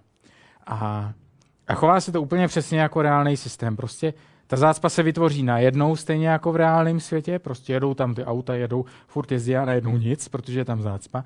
A si říkáte, Safra, co s tím budu dělat, tak já jim trošku utáhnu kohoutek tady od špejcharu a třeba se rozpustí. A oni se tam furt štosují, štosují a najednou se to celý rozjede. Úplně přesně jako normální systém. A s tím si vydržíte hrát hodiny, jo. Když vám to najednou začne fungovat. tak poslední dotaz. Výborně. Tak já bych se chtěla zeptat, vy pořád mluvíte hlavně o té slabé inteligenci, tak taky něco o té silné, jestli byste řekli, jak je to daleko, jak moc nějaký uvědomení si toho vlastního systému. A pak jsem taky slyšela, že nedávno prošel nějaký program Turingovým testem. Tak co je na tom pravdy a jak moc ten test byl teda opravdu v pořádku, nebo jak moc to byla nějaká reklamní akce tohle? Hmm, hmm. No s těma Turingovými testama je potíž. Ono je to jako opravdu zajímavý koncept, ale jak jsem říkal, ten argument toho čínského pokoje už jako e, říká, že to třeba není, není jako tak zábavný. E, když e, je obdoba Elízy, která simuluje psychicky narušeného člověka, nějakého schizofrenického paranoika, ten byl tak úspěšný, že prostě přesvědčil ty, ty psychiatry, že mluvěj jako s psychicky narušeným člověkem. to je, a, a to už je docela jako stará záležitost, jo? takže jako zatímco u té Elízy tam prostě brzo přijdete na to, že to jako je software, ono to taky nepoužívá žádný sofistikovaný metody, uh, tak jako tady prostě psychicky narušený člověka se podařilo jako modelovat, takže to fakt pře- lidi od fochu to přesvědčilo, že prostě mají, mají jako paranoidního schizofrenika jako před sebou. Jo. Tak uh, těžko říct. No. Jako, mě, mě ten Turingův test přijde jako, jako jedna z dalších jako spíš příkladů té slabé umělé inteligence, že tam se jako napnete ty síly a uděláte prostě stejně... No, no, no, stejně jako ten profesor, profesor Higgins jako věnoval tu sílu, aby prostě vytrénoval tu uh, Audrey Hebernovou, prostě tak, aby jako mluvila správně. Tak uh, ona štěstí se ukázalo, že ona je to chytrá paní, že ona je silná, umělá, inteligentka i jako bez toho, že jo. Hmm. Tak, úplně poslední. Já jsem chtěl říct, že uh, je to s tím psychicky narušeným člověkem je to trošku takový podvod, protože u psychicky narušených lidí pochopitelně dochází k tomu, že se zacykluje jejich uh, myšlení. Jo. A to je přesně to, co se očekává od umělé inteligence, která nemá příliš široký rozsah. Takže ten, uh, jako vlastně jste, uh, pokud tuhle tu podmínku dostane ten psycholog, nebo je mu sugerovaná, tak vlastně mu sugerujete, že ten člověk už je tímhle s tím omezený. Takže vlastně tím už mu je mu zabráněný v tom, aby to rozlišil. Jo. No tak prostě jako dostal doktory, tak pro mě je to jako, pro mě je to, pro mě je to v poho, jako jo. ne, jako, mně přijde, že Turingův test jako neříká o té silné umělé inteligenci, jako za A, jo. Za B prostě přesvědčil doktory fajn, jako. Prostě. Já, já jako jasně, použ... že podvést po, se dá člověk pod... i uh, no. mailem typu čínský dopis štěstí, jo. Takže to je jako... No, no, tak Nevěřím jako, ale... tomu, že ten doktor je ale méně ne... nachytatelný než jiný člověk. Jinak tak, jsem chtěl o tomhle zařízení říct, že je to no. takzvaný sobecký mikrofon. Protože veškerý zvuk bere, ale nic z něj nejde tady do prostoru. On je to, uh, já jsem rád, že to teda uh, Radio Leonardo nahrává, ale uh, začíná tu být už tolik lidí, že by se vyplatilo mít nějaký reproduktor taky pro ten sál samotný. A k té silný... ta, ta silná umělá inteligence, ještě jestli můžu, jako já jsem v tom like, to je prostě věc, která opravdu přináleží spíš filozofům. Je to, je to jako komplikovaný a ty lidi, eh, kteří se zabývají výzkumem silné umělé inteligence, mají naprosto protichůdný názory. Jako, jsou lidi, kteří si myslí, že třeba je to tělo potřeba. To je takový ten jako body-mind relationship že, že prostě bez těla to jako nejde. Takže jako software nemůže být skutečně silně uměle inteligentní. Jo. A mají takový různý pokusy, takový ty ošklivý pokusy, že, že kočičce zabráníte se pohybovat a hýbat hlavičkou a ona potom eh, ne, se nevyvine ty správné schopnosti rozlišování obrazu jako kočka, která to umí eh, se pohybovat. Jo. Takže to jsou argumenty, protože to tělo je důležitý. Jako. Mně tohle přijde, že, eh, že to jako je hodně pohled z hlediska toho člověka, jako takový, jako, nevím jak to říct, humanocentrický pohled. Že je možný, že se vyvine nějaká jiná inteligence, která prostě bude mít to tělo, ten počítač, jako, pokud je to tělo potřeba. Jo. Další lidi jako další námitku například uvádějí, že eh, eh, co to, co to jsou věmy, jako jak, že, že jsou věmy. Například, co to znamená, že tady to je černý. Většinou literatuře se uvádí červená, ale já to řeknu na černý. Jo, jako, co to je za věm, že to je černý? Co to je, když vnímám bolest? Dá se to eh, zprostředkovat těm ostatním lidem? Takovýhle jako jednoduché věci. Jako jo? Tak u té černý ještě třeba řeknete, že to je nějaký vlnění světla, ale vnímám já subjektivně tu černou stejně jako vy, Třeba vy vidíte fialovou jo, ve skutečnosti. A říkáte tomu černá, protože vás to naučili, že jo? Než jste měli do školy na zápis, tak vám řekli černá. Jako, jo? Tak říká, jasně, jako je, to, je to fialová, když chtějí, budu tomu říkat černá. Jo? A to jsou ale hluboký filozofický argumenty zatím, jestli jako tyhle ty subjektivní věmy dokážete nějak sdílet s těma ostatníma lidma, jestli se na nich shodnete. Jako, jo? A jestli je teda důležitý, že jako pro vás můžou být nějaký jiný nebo ne. Jo? Tak uh, já na to žádný řešení nemám. Já se třeba někam instinktivně jako přikláním, většinou směrem uh, k těm uh, lidem, kteří jsou takový fyzikální, mechanistický, který v tom nevidějí žádný hluboký metafyzický já nevím, prostě samozřejmě jsou, jsou jako teď se dostávám na velmi jako tenký let, tak, tak mě jako omluvte, jo? ale jako v zásadě jsem jako dost materialista v tomhle. Myslím si, že uh, ty uh, projevy umělé inteligence se modelovat dají, že to je otázka času, že možná nevznikne úplný model lidský umělé inteligence, ale třeba to bude něco trošku jiného díky tomu, že to bude nějaký ty věci vnímat jinak, protože to prostě sídlí v počítači a nebude to model člověka, jako nebude to robot třeba. A, e, a tyhle ty metafyzické věci, jako na jaký úrovni to bude mít ty věmy, no tak to třeba bude mít jiný věmy. Mně to nepřijde jako zásadní problém. Jako, tak hal to už nebude model člověka jako takového, bude to nějaká jiná umělá inteligence. Tak spíš jsem na, na, na straně toho e, Stanislava Lema, jako z nějakých těch sci-fi povídek o těch jako super chytrých počítačích. No. S tím tenkým ledem si nedělejte starosti z hlediska tedy umělé inteligence, protože s tím se nevypořádali ani psychologové.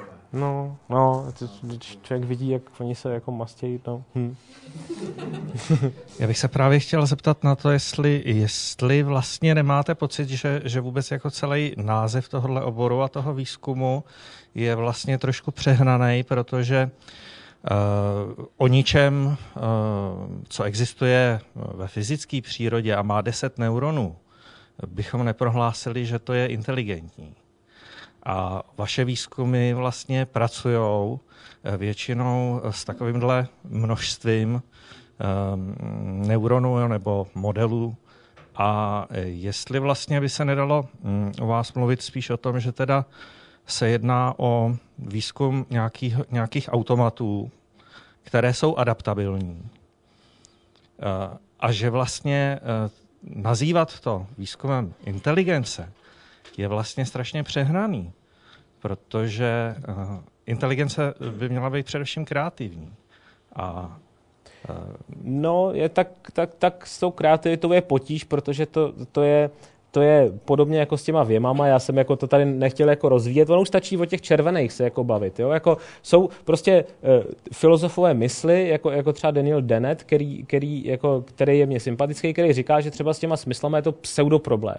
Že to jsou jakoby keci, jestli rozlišujeme černou, červenou a tak, že se prostě shodneme na tom, co to je za barvu, tečka. Jako shodneme se na tom, co mě bolí, tečka. Jako, jestli to simuluju, nebo skutečně nějak vnímám, nebo jestli psa naučím, že to je červená, jako to je jedno, jako, jo. Takže, takže z tohletoho hlediska mně se ten koncept té umělé inteligence líbí, protože já vidím různý stupně inteligence, který nemusí nutně být ta silná lidská inteligence. A vidím je i třeba v nějakém jako adaptivním učícím se softwaru. O tom už bych já klidně řekl, že to už je trochu inteligentní. Jo? Jako, že já mám fakt spíš to kontinuum, to vidím. Jo? Jako, jak, jak ty filozofové říkali, kdo má duši, že jo? Někteří říkali, že jenom lidi, někteří i zvířata, prostě někteří v té Indii chodí s těma holema a vyplašují i ty, i ty mouchy, aby nezašláply ty mouchy. Jako jo, to je prostě kon, tak stejně já tu inteligenci vidím taky jako takový kontinuum, prostě, že něco je trochu inteligentní, můžeme říct, něco je víc inteligentní, ty softwary jsou víc a víc inteligentní, no, jestli to bude někdy inteligentní jako člověk, jako těžko říct, já myslím, že třeba jo, nebo nějak trochu jinak, prostě. Ono, uh, jestli k tomu můžu, Určitě. jenom krátkou poznámku, ono v, tý, v tom průmyslu se dneska je odklon od toho pojmu inteligentní a používá se pojem hodně uh, chytrý, jako smart, což je, což já si vždycky představuji, jako když uh, když přijdu za, za mojí babičkou a on říká, ty máš nový zase telefon a on svítí a to je chytrý. Tak uh, zhruba na této úrovni chytrosti my se pohybujeme a uh, ono to vystihuje trošku líp. Když je někdo chytrý, tak ještě nemusí být moudrý. No, když je někdo chytrý, tak nemusí být moudrý. Něco dělá prostě šikovně, chytře, ušetří nám nějakou práci, ale nevyžadujeme od něj nutně kreativitu. Jo? Čili, a to si ty průmysloví výrobci jako uvědomují, protože jestli napíšete do vědeckého časopisu, že je něco inteligentní nebo chytré, to je úplně jedno. Jestli, když to napíšete na krabičku, jestli je to inteligentní nebo chytré, tak to můžou být miliony dolarů, jestli to prodáte nebo ne. Protože napíšete inteligentní teplotní čidlo a všichni si řeknou, inteligentní, jak můžou naprogramovat inteligentní čidlo a nikdo to ne, nekoupí. A napíšete chytré čidlo a oni, se, a oni řeknou, no tak jako asi jo, že jo, ale chytřejší než to moje dosavadní, tak to já si koupím. nebo naopak. Tak chcete ještě něco, něco dodat? Nebo? To je ne- nekončící dotaz dneska. Tak skutečně už poslední dotaz. Poslední dotaz. studnice připomínek a otázek. Ano. Musíme vás naštvat nějak, jako, ale opravdu. A to bych vám neradil, to bych se začal ptát ještě víc, a to by bylo horší. Eh, já jsem chtěl jenom říct takovou věc, spíš, já nevím, na závěr, že tadyhle kamarád se ptal eh, na to, jak si můžete vůbec hrát na to, že si hrajete s něčím inteligentním. Eh, teď nedávno, no, no to je minulý rok, ale zrovna dělali pokusy eh, s tím, že vlastně propojovali rozhraní, který je normálně počítačový, s krysýma mozkovými buňkama. Což myslím, že je způsob, jak ušetřit na tom, že budete mít víc neur- jako těch neuronů. A my jich máme podivu... docela dost, jako já nevím, proč kdo si tady myslí, že máme malý mozky, jako, máme docela velký mozky. Já jsem spíš myslel ty, na který se koukáte. No já tak. a, uh, že ale se ten pokus poměrně poved a opravdu tam bylo nějaký propojení mezi tím mezi těma neuronama a tou přirozenou sítí, přestože, uh, pardon, mezi tou umělou matricí, nebo já nevím, jak bych to řekl, ano, jak to mám nazvat? No, no takže uh, vlastně se ty neurony sami uspořádaly tak, že opravdu řídili nějaký virtuální model letadla. Uh, já nevím, jestli tohle ještě vůbec patří do umělé inteligence. No jasně, že patří. Jako, to patří, jenom prostě to umělá se trochu stírá. No, jako, tak prostě budeme mít ty cyborgy. Tak teď ten Kevin Warwick si jako taky připojil tou rukou tím jako nervem, že jo, a, a prostě ono mu to jako snímalo ty impulzy z té nervové soustavy a on tím dělal samozřejmě triviality, jo, jako zhasínal tím lampu, ovládal tím vozejk, ale už to stejně bylo propojení člověka s počítačem jako takový to, jak to vidíme v těch filmech. Prostě někdo si, někdo si vezme ten konektor a strčí si ho jako sem, cvak, jo, jako, tak ještě to nemáme s mozkem. On Kevin Warwick taky říkal, že teď ještě se cítí příliš jako zdrav na to, ale že až, bude, až, až třeba půjde do důchodu, že zkusí si nějaký takový čip jako prdnout někam, někam jako blíž k mozku, jo, jako kde už bude zase schopnost nějakého vyššího propojení, no, tak jako, jako myslím, že to, že to nastane časem, no. No, nejenom, že zášel lampy, ale ještě si přidělal mm, ultrazvukový nějak čidla a učil se s tím chodit ve tmě, že, že prostě nejenom z toho nervu ven, ale, ale zvenku do toho nervu. A... To už člověku trochu tuhne krev v žilách, že jo, v, te, v tomhle tom, no. Jak... Je, to, je dobře, že jako někdo do toho jde, no, že jako se někdo nemluví. se přiznejte, kdo jsou tady kdo, kdo, kdo, kdo prošel Turingovým testem dneska, že jo? tak chcete ještě něco dodat na závěr? Tak já myslím, že množství dotazů vašich a i to, že teď, jestli se dobře dívám na hodinky, tak jsme tady spolu strávili tři hodiny, tak eh, to svědčí o tom, že eh, to je skutečně asi zajímavé téma, takže já věřím, že se tady s pány nesetkáváme naposled, ale že eh, někdy večer na téma umělá inteligence ještě zopakujeme. Ještě předtím, než se rozloučíme a než pánům poděkuju, tak eh, mám několik takových informací.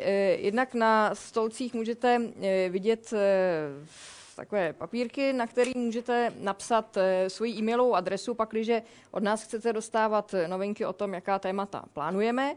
A eh, rovněž buď na ty papírky, nebo tady u nás u stolečku můžete napsat svoje náměty na to, jak se vám dnešní večer líbil, ale i na to třeba, jakými dalšími tématy bychom se měli společně zabývat. Eh, pokud máte nějaké typy na hosty a podobně. Eh, stejnou zpětnou vazbu nám můžete dát i prostřednictvím našich webových stránek www.sciencecafe.cz kde eh, najdete informace o budoucích večerech a já už dnes vás můžu pozvat na naše další setkání, které bude mít téma zase docela odlišné, protože se budeme zabývat egyptologií, takže trošku do historie A e, sejdeme se opět tady, zase druhé úterý v měsíci, což vychází na 10. února. A našimi hosty na téma egyptologie budou pan Martin Tomášek z Archeologického ústavu Akademie věd a pan Miroslav Bárta z Českého egyptologického ústavu.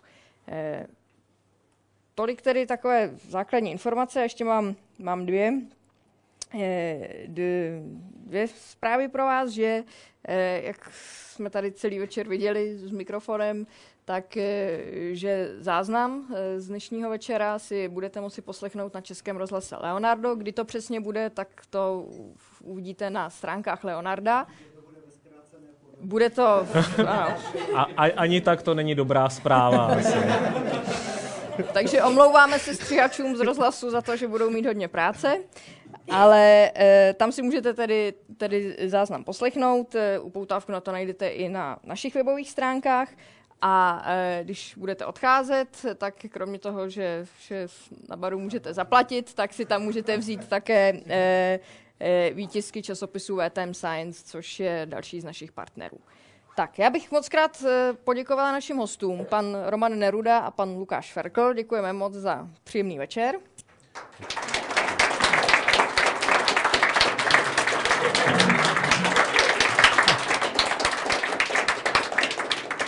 Tak a vám děkuji za to, že jste přišli a přeji příjemný zbytek večera.